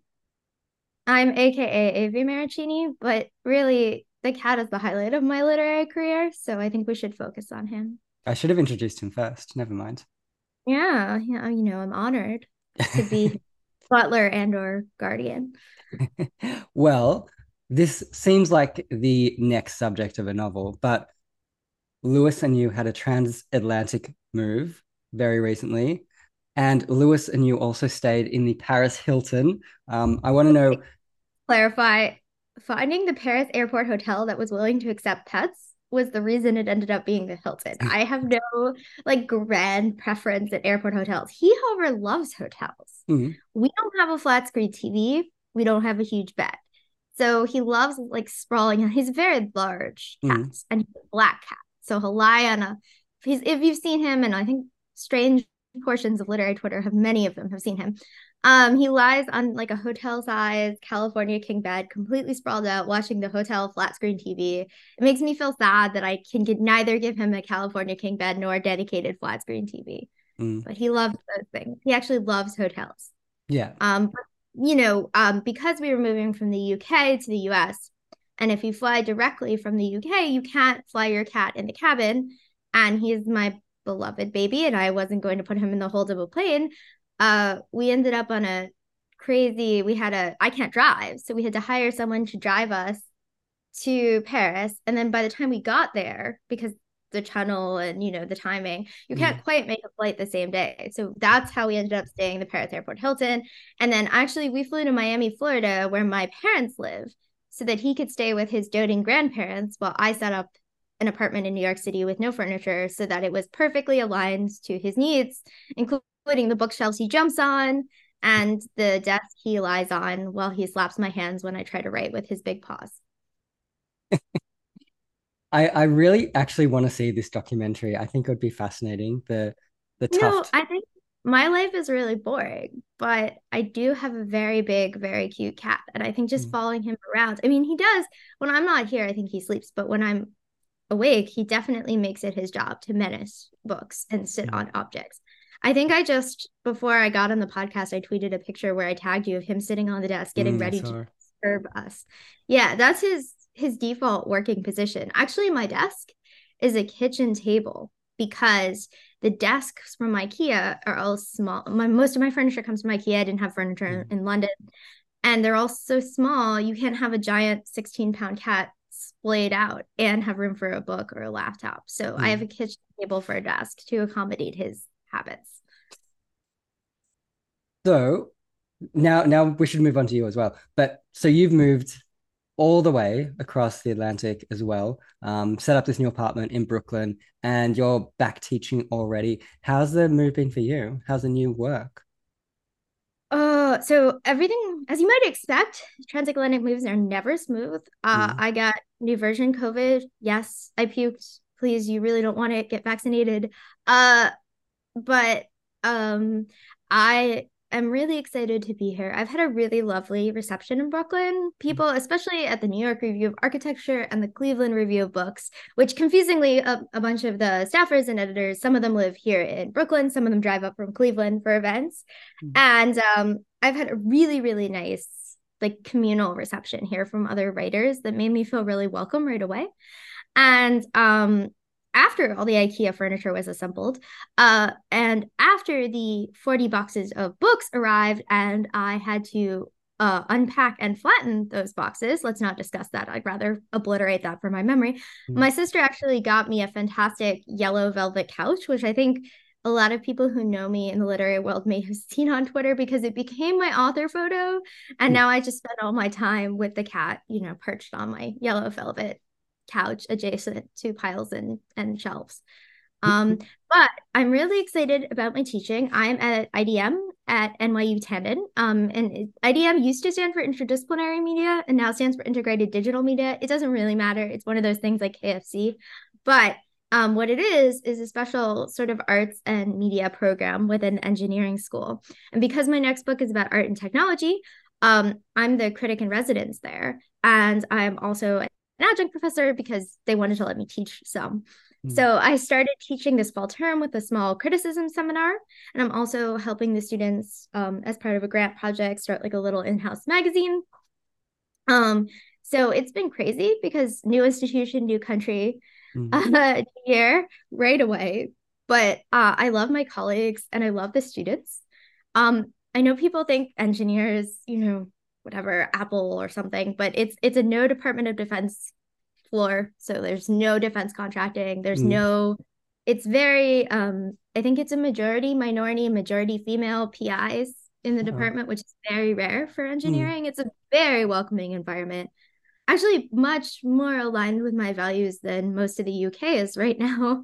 Um, I walked into a building with gender neutral uh, bathrooms that were disability accessible with union posters in them after living in a country that had panicked about possible trans people using their possible bathrooms. Mm. And that was such a relief. Um, and my students are so excited and really want to have the humanities as part of their lives. So it's been a really exciting change. Um, and I'm happy to be here, although still a little shell shocked on some internal level. Yeah, I'm sure. I'm very sure. I want to ask you about We the Parasites because I came out earlier in the year from Sublunar Sublunar. I told you I was going to stuff up names. They came out earlier in the year. um, I should just point out that if for our British listeners or people ordering in the EU or from the British publisher, um, Boiler House uh, has issued the British edition as of mm-hmm. November 30th and it's in their beyond criticism series which is like a dual academic series with uea but you could just get it um, on the regular boiler house website and lots of distributors in europe as well for both editions. Cool. Yes it was one of those books that came out um, and i read it when it came out uh, in the non-uk edition so much earlier in the year. And it's one of the best most interesting books that i read during the year. It was certainly a highlight for me in terms of what you covered because it was so much of it was totally new to me and and you looked at things in such a different way. But I want to ask you, how was the reception to that book now that it's been out for a little while, at least in the US, and how's the UK edition going? Um, well, the UK edition just came out, so obviously people have requested review copies, but we haven't seen the reviews yet. Mm. Um, the US, it's been really positive. Uh, and it's one of those books I think that takes it, it gains momentum a little more slowly, but then sort of snowballs. Um, so recently there have been reviews in like the Brooklyn Rail and a couple of other places that have been um, my friend Kate Wagner reviewed it in the New York Review of Architecture. It's been really positively reviewed, and that's been a joy um, to see. um, people discover it. And I think it's one of those books that maybe will sell more copies in year five than it Mm. will in year one. And I mean, it was written to last. So it's not a zeitgeisty book. It's not trying to sell anything about criticism or make anything, you know, hot or timely. It's it's really supposed to be a, a book that lasts. So Mm. I'm actually going to be I'm more excited. I'm excited to see what people think in 5 years or 15 as well. Yeah. Cool. And tell me about the new book because you were talking about that uh, when we spoke earlier in the year, but tell me about how the progress on the new one's going. Um, well, obviously the move interrupted everything. Mm. Um, and I'm still I'm writing the sort of a fourth of the book about that goes with the proposal. I'm in I'm I'm thinking about uh, talks with a publisher, but I can't really talk about that but until it's like a real contract. But I'm Mm. working on a very bespoke kind of proposal and one of the things I'm doing for that is writing a sample chapter. And I, I read for the first time a little bit of it at uh, a Cleveland Review of Books issue launch. And that was um, really exciting and terrifying. Um, it's so the first it's it's about art and technology loosely speaking, but Mm. it, among technology, I include, you know, the calendar and uh, the folio. So, um, you know, tech day in the broadest possible sense. Uh, and it uses those points of inquiry as a kind of way to dive in to the new fragilities and vulnerabilities that um, living in a technologically mediated world entails. Mm. Um, and it's like We the Parasites, it will be a book length essay. It's not like freelance pieces that are just reprinted or whatever, because Mm. lots of people do that. And at this point, if you can read all those pieces for free on the internet, buying an expensive book of them seems sort of unfair. Yeah. Um, in fact, I'm really interested in the book as a form. Mm. So it's not just, oh, I wrote a bunch of essays and now here they all are collected. No, it, it's a book. Um, and it's meant to be read as a book, um, like Parasites was. But I am working on the sort of initial chapter, um, which I think probably will shape what I tell you about my reading for the new year. Mm. Uh, so yeah, I'm very excited about it. And I'm excited about the opportunity to also explore formal challenge and risk um, that Parasites kind of opened to me in terms of writing in a style that is atypical, both for lyrical nonfiction or for anything kind of critical right now. Yeah. I like how you found this almost new form of this kind of writing because it has this like amazing personal touch to it and yet still conforms to a lot of those, I guess, ideas of, of what criticism of art can be. I thought it was, yeah, really interesting. I mean, I was really influenced sort of like starting from Montaigne with the Mm. essay as a wandering toward truth, and then of course W.G. Sebald Mm. and Sontag and a lot of other modern influences. Um, but you know, the essay as form has been so constricted in Mm. our recent memory that I kind of wanted to go back to the essay as a, this capacious thing. Mm. Um, and I'm not really interested in people who think that criticism can somehow be objective, that there's not intrinsically a subjective first person. I like to think about this in terms of Herodotus and Thucydides, because of course Herodotus uses the first person to write Mhm. history, and Thucydides refers to himself in the third person in his own history of the Peloponnesian War, during which he was ostracized, I might add. Um, and you know, you'd like to believe, right? All writers of history like to believe they can be the objective, distant Thucydides, that they can strip the personal from their work. When in reality, history is always mediated by our personal, academic, and other biases. I mean, this is why we Yeah. have historiography as a discipline, right? Mm. And so my writing is very much invested in dropping the pretense that there is an unmediated subjectivity. And I think a lot of critique of the personal essay focused on the sort of things that happened in the 2000s on the internet, where people would write these very essays about the self Mm. um, that were often very revealing and sometimes exploitative of the subject for clicks. Um, and, you know, maybe those more useful as criticism to some people, but I don't think that invalidates the personal as a form of inquiry. And I think there's this long, rich tradition of effective writing that um, narrative history as a framework since the Victorian period is sort of obliterated. I mean, when you look at popular histories of like, you know, American presidents or whatever that you buy in airports or train stations, um, they don't use the first person in that that way. And Mm. I'm interested in in the subjectivities and cruelties and joys of history. Um, and I don't think you can do that without the first person. So I'm excited to push that to its its logical limits and, and beyond. Cool. All right, let's talk about the books you enjoyed in 2023. So I think I hope other critics will say this too, but I think for us, um, first of all, I don't really think of time in terms of years. My year, I guess, sort of starts in the fall with the academic calendar. Mm-hmm. Um, and I'll talk about also how I've reconceived my notions of time in the calendar through the Japanese calendar of Nara in in a second. But um, I think the end of this year for us, I thought that, that it was important to return not only to Fanon and Said and all the sources we typically go to on Palestine, but also to Adorno and the idea of the purpose of the post war education. So I'm going back to Benjamin and going back to Adorno this year and trying to think what an ethical response in light of that means. And I think a lot of other people in my position are doing similar things. And I know that sounds strange, but it has also kind of brought me back to the literature of extremity. Um, because, you know, Sontag's regarding the pain of others and the essay she wrote on the Abu Ghraib images right before she died are, are really relevant right now. But I've also been reading the plays of Sarah Kane again. Um, she, she died when, by suicide when she was 28, and the plays were themselves kind of sens- sensationalized when they were produced, but they're really important, I think, crucial works of literature about how we think about violence and images of violence. And I'm sure someone else will talk about William Vollmann um, mm. in this context as well. But um, this is also twins with the start of my new book. And I didn't think that these were going to be separable events, right? So I had planned a chapter um, thinking about time on the internet and how time on the internet seems to pass differently.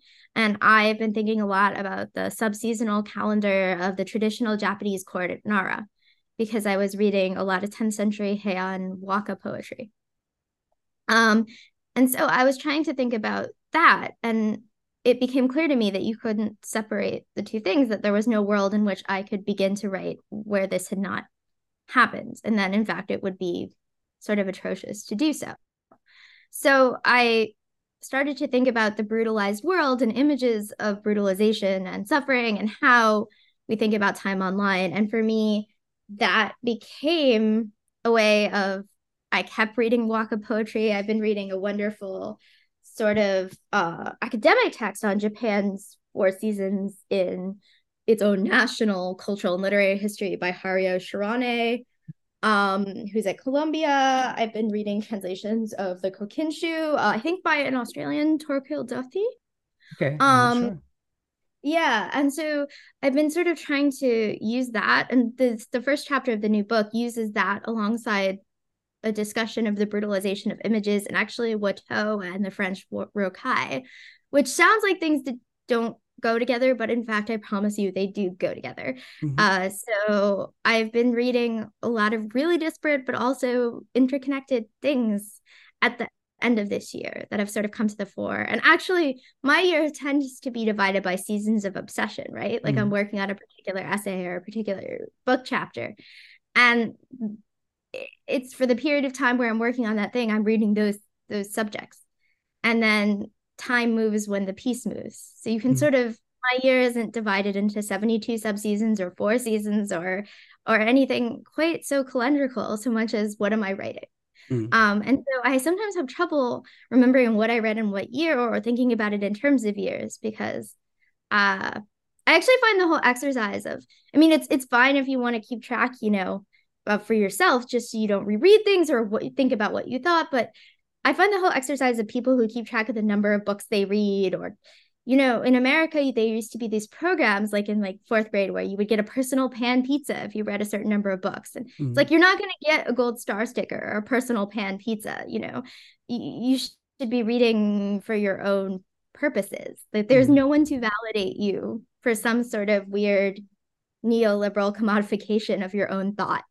Mm-hmm. Um, and I think it's important when we talk about what we read to not sort of validate the idea of oh well i read two books a day or whatever um, because it's about what you do with the knowledge and and how it affects you and how it changes the world mm. interesting okay cool um, I will ask, did you read much else in 2023 with all your moving? I assume that you Um, I did. So one of the um so it's funny because I have the Goncourt's essay on French 18th century painting sitting on my desk, which is probably Yeah. not what you were thinking. But Mm. one of the things I have been enjoying is um The Garden of Seven Twilights, wow. which Yeah. a chunk of a book Mm. from Dalkey. It's a translated Catalan novel by Miquel de Palol, and it's translated by Adrian Nathan West. And I really, it's it's sort of a Borgesian romp, Mm. and I've been enjoying I've been enjoying that. Um, and um, in sort of before I moved, I was reading a lot of. Um, I reread Whitman. I was trying to reread some more American sources to contend with coming back to the U.S. Yeah. Um, so yeah, I've I've I've I've managed to get some reading in surprisingly. Wow. That's it actually is surprising because you told me you had COVID and then walking pneumonia, Yeah, transatlantic it's move with a cat. So yeah, I mean, so because I was writing both before and after I moved, in Yeah. fact, I was reading to write in in Okay. some way. wow. Well, now that you've got your apartment set up and you're free of COVID and walking pneumonia, and I assume free of transatlantic moves, tell me what you're going to read in 2024.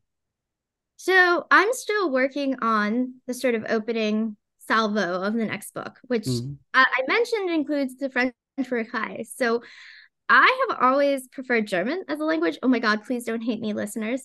And and you know, the classical languages, because it felt to me German felt more like the classical languages than French did, and French always scared me on some level that German Mm. never did. Um, I, I can read French, but I am terrified of speaking it.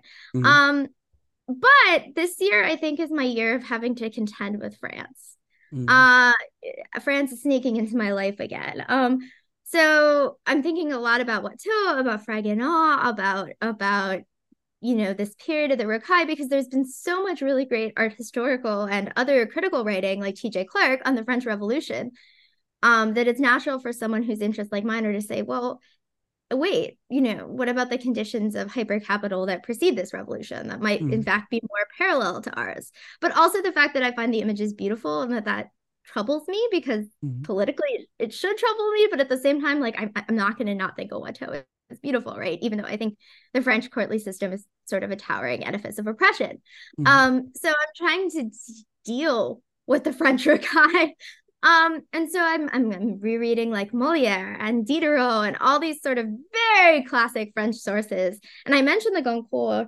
um the Frère Goncourt and their diary was reissued a while ago I think in the early 2000s by the NYRB and I read it at the time I think I was in college but I'm going to go back to that because it's such a it's such a delicious sort of thing to read at night just read a little bit of Mhm. you know. Um I don't have the translation to hand or I'd recommend the the translation in particular. Um so yeah right now my time is spent between sort of 10th century Japanese poetry and the French Rocaille and dealing with the idea of France in my head being scary.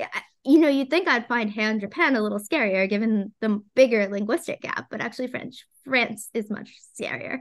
Um, and um, the, another thing I'm reading, or I'm rereading rather, is uh the Japan uh, this text called the Japanness in Architecture. Sorry, the noise you heard was me knocking things off my shelves, listeners. Um, but the Japanness in Architecture by Arata Isozaki, because I'm thinking about how we construct futures and radical futures and cities and possible worlds. And um, I've always loved post-war Japanese architecture. That's one of the reasons I learned some Japanese during the pandemic and tried to go to Japan, but you know, as you know, it was closed. Mm. Um, so uh, I'm thinking about that as a natural extension and reaction to sort of the codification of Heian period courtly norms as a nationalist gesture and how do we think about that um, because there is this western tendency to fetishize japan as some kind of pure thing or purity and Mhm. it, it it's it's very much not it's a country with a history like any Mm. other one um and uh Isozaki who worked most of his career in the US at Columbia and MIT actually really speaks to this uh, in architectural terms. And so I'm sort of coming back to the intertwined histories of nationalism and purity and how we contend with suffering. And obviously, Isozaki, um, he was born living across, he lived until he was 10, 11 across from the ruins of Hiroshima. Mhm. So it's about, you know, living in a world that is brutalized and horrible, but how do we imagine a better future or, or even a future at all, right? Mhm. Um, so I'm trying to think about that juxtaposed with the the timeless kind of idyll of the fete gallant and the moment in the French rocaille that almost feels offensively uh, soft. Okay. Cool. I know Okay. that was a really weird answer, but I get obsessed with what I'm writing, and that sort of becomes what's timely to me, even though 10th century Japan is not particularly new for Mm. 2024. Yeah. Interesting. Okay. Are there any other books coming out that aren't, I guess, in line with your writing stuff that you're looking forward to? So one of the things about moving was that every single PR person now doesn't have my address. And I haven't been writing Mm. as many reviews because I've been doing the book. So I actually don't get galleys now. I haven't gotten New Directions galleys. I haven't gotten New York Review Book galleys. I should probably do something about this. But I haven't I haven't got galleys for for new things. So I actually don't know until I see things Ah. now. And so that's one of the reasons why I, I didn't come pre-prepared with like a list. Um, because actually I actually don't know what's happening in 2024 beyond, you know, books that are published by people I happen to know personally, right? Yeah. Um, so it's just it's kind of weird being in the position of just like a person who walks into a bookstore again and who doesn't know like the publishing calendar. Yeah. But I actually I've been really excited about um the Revive Book Forum. Hmm. Um, I have a paper copy sitting on my desk. Wow. Uh, I'm excited about that. Um, Mm. if I ever get to write freelance again, because I've complete, I'm teaching undergrads next term, and I'm I'm sort of writing the book. But if I ever get to write freelance again, um, I would like to to do something for book forum and think about um sort of sort of new releases in maybe 24 2024 25 but i actually haven't seen any of them so uh when i see them in the bookstore is when i'll know Cool. We'll listen to this as well because there'll be plenty of good recommendations. yeah i'm sure other critics and you know i tend to see things like on the internet or Mm. sort of through word of mouth um so you know i'm sure when i listen to the episode there will be 15 things i have to buy Uh, yeah. I'll try keep it to 15. Probably won't. Yeah, I mean more, I'm sure, but um Hmm. I am doing an event. So my birthday is in January, which is an excuse to go on a spending spree in terms of books, but I'm also doing an event with the author Sheila Liming, who wrote Hanging Out, but also um, a book on office history and design. She is a friend of mine and also has a cat named Lewis, although Hmm. he is white. He's Okay. white uh, and floofy, not black and floofy. But she is doing an event on the 12th. If you guys are in New York City, any of you listening to this at PNT Knitwear, which is a bookstore, not a knitwear store. I Mhm. know. I had to learn that too. It's it's a bookstore and like indie event space. So I will probably come home with just like a giant canvas tote full of new titles Oh. very dangerous. And Sheila's book is called Hanging Out. It's coming out in paperback. Um, a lot of hanging out for me is, of course, talking about books with other book nerds. Hmm. Um, so yeah, I mean, I'm still, I'm not, I'm still finishing the Garden of Seven Twilights because I keep interrupting myself to write. So hopefully, that's my sort of once I grade my student papers, Yeah. and I think you know how that feels. That's my Christmas break treat, I guess. um, is that, and then, uh, yeah, I'm excited. I think I might be going into a Balzac phase as well, which is dangerous because there's so much Balzac, Yeah. And I think there's some new translations that have come out that I'd like to read. So, um, I'm always interested not only in new literature but also new translations of older texts. Yeah. There's a Because I- heap of new translation stuff coming out next year, like retranslated things. Such as? Uh, I think Oh. there's there's new Celine coming out. Um, there's Wow. Oh, I know New Directions has been redoing some Celine with pretty cool covers. yeah. as well. Um, there's The Obscene Bird of Night um, by Donoso, which is also coming out in new. There's Pedro Paramo, which I think may already be out, but new translation of that. There's heaps of new stuff in translation. I always, I mean, as someone who is forced to learn languages by dint of academic and other interests, but is actually not that linguistically talented and therefore Yeah. cannot relax into reading French, for instance, Mhm. um, I'm always delighted um, when new translations, uh, I Mathias Enard's, you know, newest by Charlotte Mandell, for instance. Mm. that uh, was by come out- Frank Wynne, the new one, I think, wasn't it? Well, the oh no, new it one was was no, it was was it? Was it Charlotte or was it Frank? I, I'm pretty I sure it was Frank. both- I think Charlotte needed to take a break. I'm pretty sure it was Frank.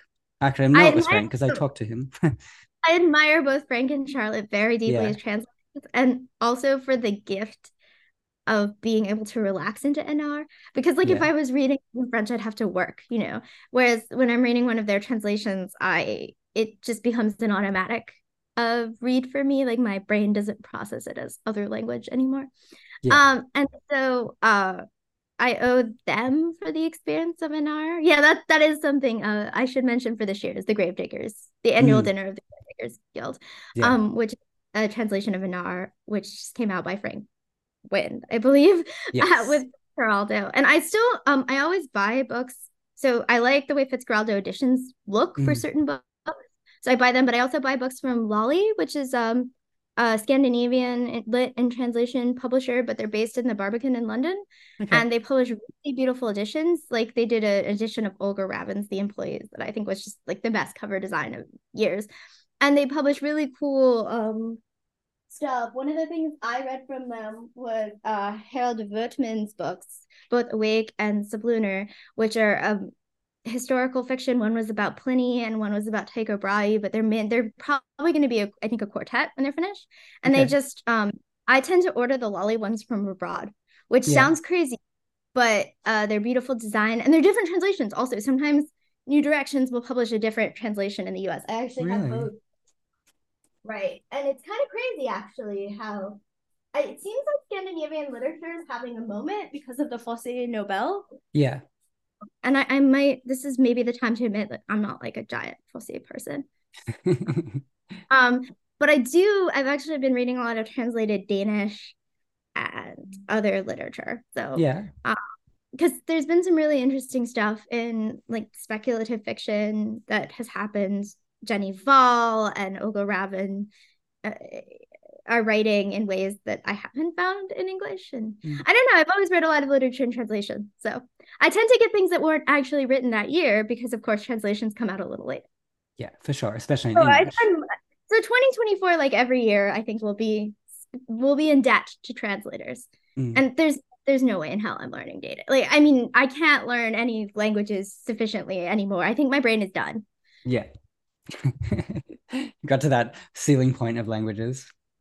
Well, I mean, also it's just something like Japanese. Yeah, I know enough to like be functional in a city and make sure the onigiri I'm buying is in fact gluten free in a convenience store.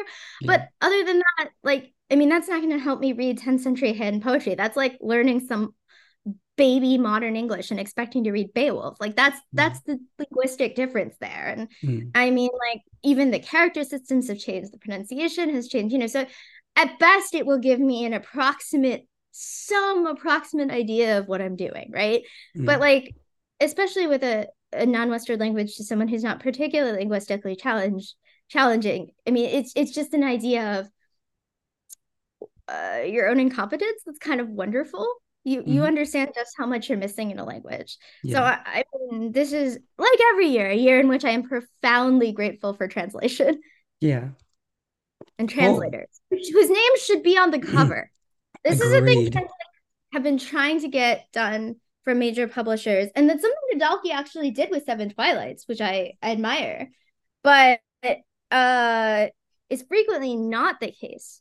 Uh, I don't think New Directions did it with the Voetmann, and they should.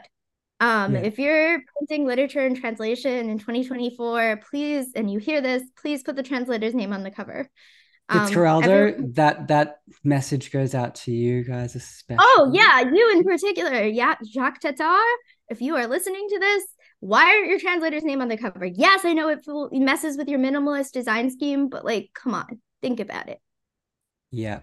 Yes. I know that New Directions are definitely getting much better at it. Um, New Directions are getting there slowly. I mean, we're getting out of this really bad era of cover design. Yeah. Um, we we had the book blob and the sort of sans serif situation here in the U.S. But these are actually New Directions books are actually really beautifully designed, Mm. and they publish Helen DeWitt, whom Yeah. I love for her Mhm. commitment to challenge and her commitment to language, especially non-anglophone language. And so I think they might be a publisher to watch in terms of commitment to translators and hopefully putting the names on the cover. Yeah. You know who does that very well? I'll give you two. So, um, uh, FDE, um, Fum d'Estampa Editions, they do that very well. Um, oh, I have a bunch of their books. I love them. Yes. Yeah, they're awesome. And also, Heloise Press also do that very well. So, And actually, shout out to Sublunary, my publisher in the US. They definitely do that. Josh Mm. is. And I also um two sort of blogs for people who are interested in literature and translation, Minor Lits Mhm. and the Untranslated. Often Yeah. Andre the Untranslated reads things before I will get to them by years because he just has the linguistic capacity that I just lack. And it makes me so jealous. Um um and it's just such such a tantalizing little bonbon, right? Of like the world that you know is there, but you can't quite pierce the veil to. yeah. Um, I always thought it'd be funny if like you'd start like you could start a literature blog and just do fictional works that are out in other languages, but they'd be completely not non-existent. So you just start would- this blog about, you know, works that don't exist. It'd be like a I like Borges kind of thing. yeah, I mean, I would love that actually. Um, last night I was so one of my investigations into brutalization has been to re- return to the films of Lars von Trier, but this one wasn't particularly brutal. Um, this it was called it's called the film. It's called The Five Obstructions, and Mhm. uh, he takes another filmmaker whose film he admires, and he makes him remake the film in five different ways using five obstructions. And Mhm. it's it's a formalist exercise, but it's really fun to watch Yeah. and really fun to think about what you would have done. And I was joking that I on the Twitter, but it might actually become a reality that, that I really wanted to see criticism written with obstructions or book reviews. And one of one of the obstruction must be you must review a book that doesn't exist. Okay. Um, That's cool. or write a review without adjectives or So it's a very uh, kind of concept. yeah i mean Hmm. so this is this film i mean so this film was made in like 2001 it's it's but it's it's very visual and it's very much about him interrogating like the human condition of his own mentor and the things he makes him do very much push some boundaries Mm. um and it's actually really relevant to literary thinking and i was just excited to see it and was talking about it with friends in this way so yeah i'm all for a blog of reviews of books that don't exist Mm. Cool. All right. I think we should do that. I think it would be really fun. yeah i mean also it would i mean we all have deep wants right as critics for things that should exist in the world of literature um that we want someone to rate but not us Yeah. Mm. Um, Okay. And I mean, there's no better way of revealing what those are by accident than forcing yourself to review a book that doesn't exist. I Hmm. mean, we all love these sort of Borgesian exercises, partly because they reveal something about who we are. It's a very good idea. I like it. I always wanted to review the books um, that Bolaño is looking at in 2666, like the books in the background of that book by by Archimboldi. I think that would be really fun. I, I, mean, wish someone are, would always- write those books. There are a bunch of fake footnotes to Hmm. scholarly work in the Garden of Seven Twilights, Yeah. and and the Four Wars of Entertainment, and the works that have supposedly been written on the Four Wars of Entertainment. So, Mm. I mean, I'm sure someone has done this, but essays about all the fictional works and works of fiction that themselves cite non-existent works Yeah. would be fun too. Definitely. So yeah, maybe what I'm thinking for 2024 is books that don't exist. Cool. Okay. I like that. Would save me some time, that's for sure. Well, what about? I mean, think so. Well, it would save me time reading. just because it doesn't exist in the world, I mean, doesn't mean it. Well, it might take you longer to write a, a review of a book that doesn't exist than a review that one the one that does. Maybe. I don't know. We'll then you out. have to make. I mean, you have to make the book right as well as your. well, we could see. I don't know. Interesting concept. We'll work on this. We'll workshop it. workshop it. Yeah. Definitely. All right. I should let you go and enjoy the rest of your day in Brooklyn. And also, um, yeah, give Lewis a pat for all of us. I'm going for a walk in Prospect Park, which will make the cat mad because I'm leaving the apartment, but will make me happy. And it has a lot of sort of neoclassical um, touches, which always makes me think of parasites because I think of the long tail of antiquarianism a Mm. lot in that book. And so uh, I always feel like a cliche of myself smiling at them in the park. Mm. But I will also be going to my local bodega, which with which I have developed a codependent relationship in typical New York fashion. I am a horrible cook, so it's me and the cold cuts. Um, they give me more cold cuts than I deserve sometimes, and I feel blessed. So Does the cat like cold cuts? he likes cheese. Actually, he doesn't eat regular treats. Mm. Um, he's totally uninterested in like cat treats or things for cats, but he loves cheese. So whenever I'm eating something with cheese in it, he very much wants a piece of cheese and Mm. will get in my face while I'm eating a sandwich until I give him a piece of cheese. Um, so you know, in addition to his many literary interests, such as sitting on books and sitting on drafts and obstructing my access to drafts, his other interest is cheese, which I think is said for many of us as well. Hmm. That our other interests are besides books are cheese or chocolate or whichever. He doesn't get chocolate. Bad for cats. Bad for But yes, I will make sure that the Tufts reads for 2024 are well documented on in photographs, and I hope your whole audience um has a wonderful new year. Brilliant. Thank you so much. And good to see you landed safely with the Tuft in New York. So, yeah, Yeah, hopefully we'll chat us. next year. We have a yellow velvet couch. Is it covered in black cat hair? I mean, it was partly bought to show off his fur. Like that's partly why I bought that. So yes, but I do lint roll it somewhat semi-compulsively. And I will Mm. lint roll it before any visitors came, in case anyone is wondering. Excellent. I can't believe I'm saying this on a podcast people I know will hear. Oh my God. All right, bye.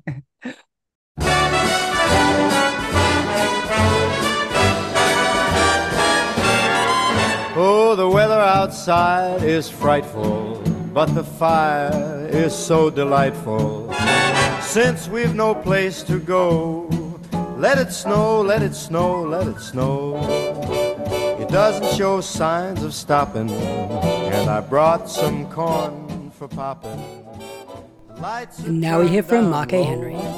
Let it snow, Welcome to the let it end of snow, your show, Mark A. Henry. How are you? Uh, I'm great. Happy holidays to you, Ben. Thank you. Well, you've had a big year. Uh, we spoke about the Honolulu situation fairly recently. Tell us about how your year's been, and then we'll move on to what you've been reading. Uh, yeah, my year's been great. Um, the Honolulu situation, my second novel came out uh, in the fall, uh, and it's been doing well. And um, I appreciate everything you've done to help me out with that, Ben. Um, and for uh, for 2024, um, I'm actually looking forward to a couple books that uh, I've learned about on Beyond the Zero. Um, uh, the Supply Chain by Aaron Schneider. Um, Late uh, by Michael Fitzgerald. I've already started, and uh, I think I'm going to uh, try to pick up the Golem of Brooklyn, uh, also by uh, Adam Mansbach and other, um, um, authors that I've learned about through your show. So, uh, so thank you for that. That's the gift that keeps on giving. Brilliant. And so, do you want to tell us about some of your highlights of reading in 2023? Um, uh, again, yeah, thanks to you, Ben. Uh, I've been uh, plowing my way through Gravity's Rainbow, um, which, uh, again, I can credit you with sort of uh, steering me toward. Um, and uh, yeah, I'm finding it uh, just like, you know, walking in a, a forest where every tree is the most beautiful tree you've ever seen. You know, the, the wording and the sentences that novel are uh, spectacular, uh, but I can't say I can really see where I'm going in the in the forest yet. But I, I suspect that's uh, that's the design. You're there not to journey from one side of the forest to the other. You're there to admire the trees and have a close up look at uh, some of these things that you might not normally uh, be focusing on. Mm, excellent. And so, what else? What else are some of your highlights for 2023? Um, let's see. Um, I read um, uh, a little Vonnegut. You know, every now and then I like to pick up uh, Slaughterhouse Five or God God bless, bless you, Mr. Rosewater. Um, you know, uh, I just I just like the sound of his his voice, and uh, I uh, I like to uh, you know go over those novels. I mean, those are short novels you can read in an afternoon. You know, they're uh, they're light yet dense, if you get my meaning. Um, and uh, also this year, um, I enjoyed um, The Maniac, which was sort of a semi uh, fictional, semi non fictional novel um, about um, Johnny von Neumann, who was a, a scientist in the early half of the uh, 1900s, and uh, how his discoveries kind of led up to uh, things that are still affecting us in the modern age. Uh, I found that very interesting too. Cool. Okay. And before we go, do you have, will you get to a new book next year, do you think? Like when will your new book be out?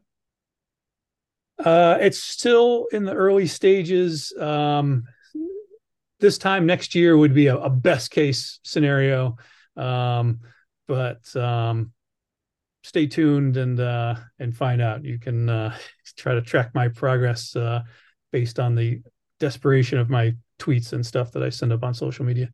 Have you got a title yet? Um, the the working title, sort of the code name title, is the ABC. Okay, interesting. All right. I, I don't mean to be too cryptic about that. That may end up being the actual title, but uh, for now, that's sort of that's just what's typed on the uh, on the cover page, and uh, for now, that's what it is. Brilliant. All right. Well, I will let you go. Um, very very happy holidays to you. Enjoy spending time with the family, and good luck for your writing for next year. Thank you so much, Ben. I appreciate it. Happy holidays to you too. Our final guest for part two is Peter Orner. Welcome back to the show, Peter Orner. Oh, thank you, Ben. Great to great to be with you. It's such a good time last time, and it's great to great to see. you. What what time is it there? It is. It's eight twenty-five, so I should get to work ah. fairly soon. but yeah. Oh, 8.25 in the morning. Yeah. Right. Yeah, last time we spoke, it was about your book. Um, Still no word from you. That's the title, isn't it? Right. Yeah. yes. Mhm. So Yeah. yeah. how's your how's your year been?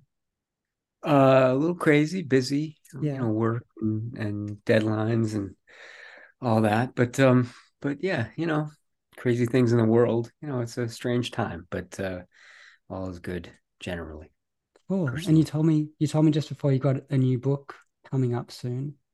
Uh, yeah, uh, I just turned it in. Um, it'll be out in uh, May 20, a year from this next May. So, So 2025. May May 25. Yeah. Cool. Which feels give us- a long time, but but in you know in the book universe is kind of tomorrow. So Yeah. I have a lot of work to do. Can you give us that a bit of like a idea of what it's going to be? It's a novel. Uh, my first in I don't know 14 years. Wow. 15 years. It'll be 15 years when it comes out. Uh, and it's been in the works for about that long, really.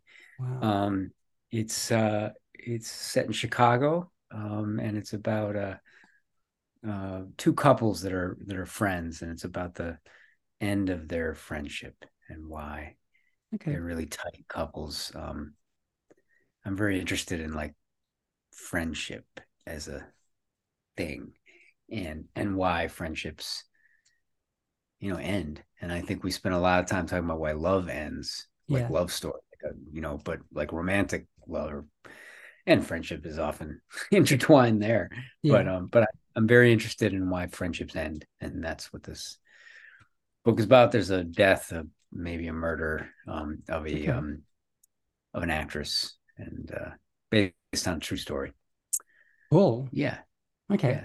Can't wait. Yeah. Though I have to wait. So It's called A Gossip Columnist's Daughter. okay. That's what it's called. Yeah. Brilliant. All right. Very thank cool. Yeah.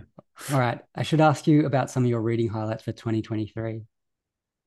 Sure. You know, I'm a t- I'm I'm the slowest reader in the universe. You know, I can I can be reading a book for months. I'm re- I've been reading Light in August now for what's what's it November? Yeah. I've definitely been reading it since the beginning of September, Okay. and I'm It's a great book it. though. You can just sit there on that book for ages. Totally, totally, paragraph by paragraph, sentence by sentence, right? Um, Yeah. and uh, and I you know I hadn't remembered I've read it but I hadn't remembered it um, Mhm. at all and ha- I hadn't remembered particularly liking it compared to other books by Faulkner but um it's extraordinary absolutely extraordinary and so I'm immersed in that at the moment I'm reading a, a Tom Drury book called uh shit what's it called it's got a weird title displaced area or something like that Tom Okay. Tom Drury kind of a kind of a cultish novelist, American novelist. Um, should be better known. He wrote a book called The End of Vandalism and a book called Pacific, all great. And this one is I'm blanking on the name of the book I'm reading, but it's a the title itself is kind of nondescript, and the book itself is nondescript,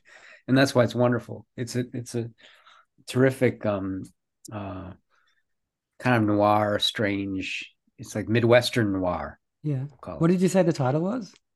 Well, it, displaced area, but that's not it. I think it's the driftless area. I'm just looking it up. Yes, yes, Okay. yes. There you go. Yeah. See how that would be for kind of forgettable though? Yeah. The drifts area. Yeah. Yeah. So um I'm reading that, which I love. Uh I'm reading uh um uh what am I reading? Else have I read this year?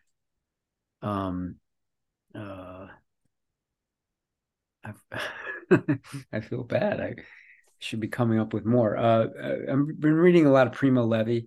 Mm. Uh, response to the, the stuff that's going on with Yeah. Israel and Hamas, and I, I, um, as as kind of a way of kind of handling that personally, Mhm. I, I turned to to Primo Levi, who has a lot to say about um how how how one responds to violence. Yeah. Um, and so I've been sort of immersed in in in in, in Levi, particularly a book called Moments of Reprieve. Okay. I've been reading lately. Um, and uh, I've been reading uh, a, the poetry of a, a wonderful poet um, named Taylor Johnson. Uh, and the book is called Inheritance, I think, and it's terrific. Um, uh, collection of poetry.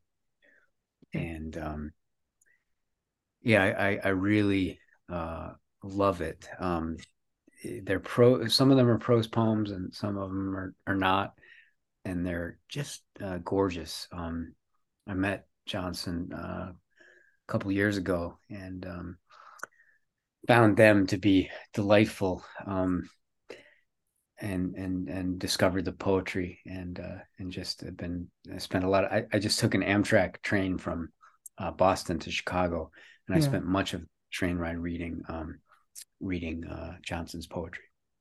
Okay. Awesome.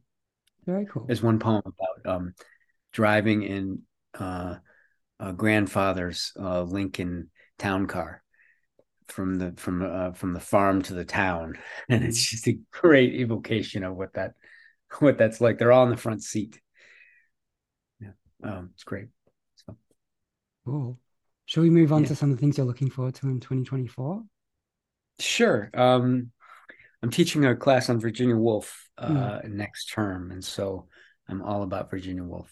Yeah. And uh, one of the things I do when I teach um, sometimes is I always teach something I haven't read before, just to Mm. make it sort of kind of uh, surprising to me, you know. So I'm forcing myself to read The Waves, which I've tried to read numerous times, Mm. but I have to now because I'm teaching it. Well, I sort of have.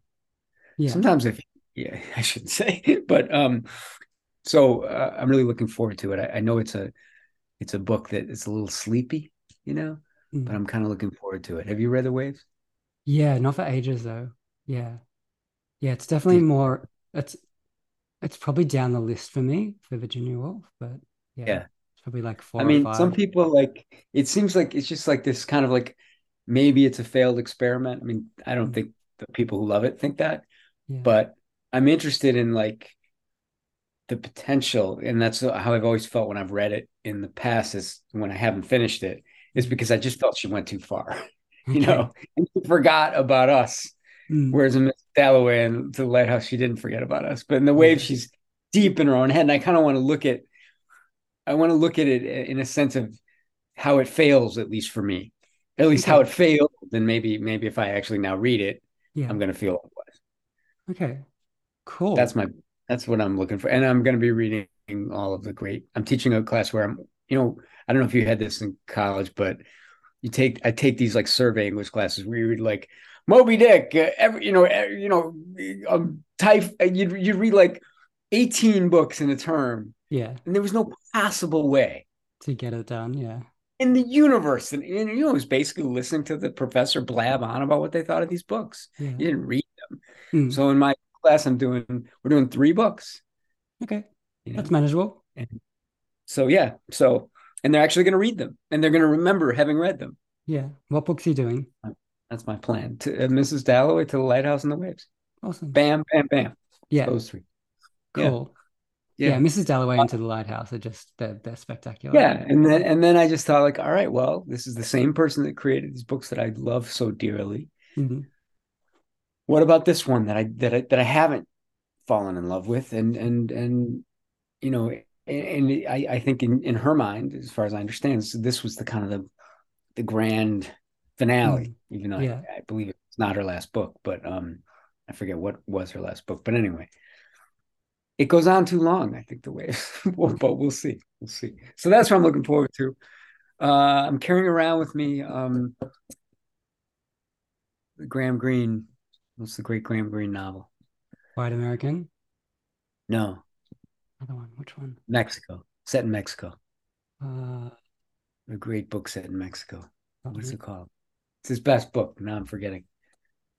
now. I happen I happened to be at one of those little libraries and I found a um beautiful copy of it. Yeah. God, my brain is so fried. I'm sorry, Ben. I'm completely this is probably not very helpful for you. but uh, a very good one it is. Graham Greene book that starts with a dentist in Mexico. Okay. I don't think I've read it. It has a very kind of ordinary title. it's really it's it, it's my it's my first favorite. My second favorite is End of the Affair, Yeah. but the first is this one, and it starts with a dentist, like a whiskey priest, yeah. and a dentist in in in Mexico, and it's truly um great. Okay. So I'm planning on reading that. Uh, and um, you know, I have all sorts of ambitions to read all kinds of things. Yeah. and and usually I don't do it. Um, there's a, a French writer, Pierre Michon, writes about kind of these little tiny stories about abbots in monasteries, Okay. contem- contemporary French. Yeah. I picked the other day. Okay. Um, That sounds good. yeah, so you know, I'm kind of all over the place. Yeah. Brilliant. You know, Cool. yeah. I'm I'm working on a book of short stories, and so I'm back into my first and really only love, which is short stories. And so I'm reading a lot of those. Um, uh, I just today on a run, I picked up. I'm in Chicago, and I picked up uh, uh, Richard Yates collected from a little library, a book I have four copies of, but I needed that fifth one. Which book is it? Uh, collected stories of Richard Yates. Oh, a great. Yeah. Okay. Yeah. Awesome. And there's a beautiful story in there called "Oh Joseph, I'm So Tired," which I plan on reading. Awesome. So, yeah, yeah, random and all over the place. There's a, Good. a, a book of essays by uh, Teju uh, Cole, Oh, yeah. uh, who has a new novel out too, I believe. Mm. But his essays are really good, and I just want to figure out what the name of that collection is. It's called Black Paper. Really good. Okay. I, I I'm a big fan of uh, Cole's essays. Known and Strange Things also is great. I like his fiction, but I think primarily for me, it's the essays that that work the best. Even though the fiction is kind of an extension of the essays. I should let you Yeah. go. Yeah, And, yeah. um, well, it's been yeah. fun, Ben. Always. Yeah. I Thank you. hope- We'll have to talk more hope- often. Yeah, definitely. And uh, anytime I'm here in my unreliable way, I'm here. And I love to talk to you about the new book when it comes, and I'll be sure and get you a copy and all that. Awesome. All right. Well, very happy holidays and hope You the too, new Ben. year is a really good one. Thank you very much.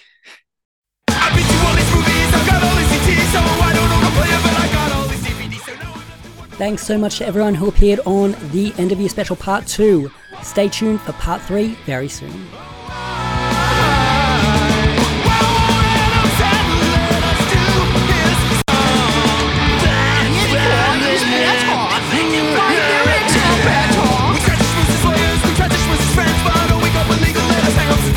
Something I.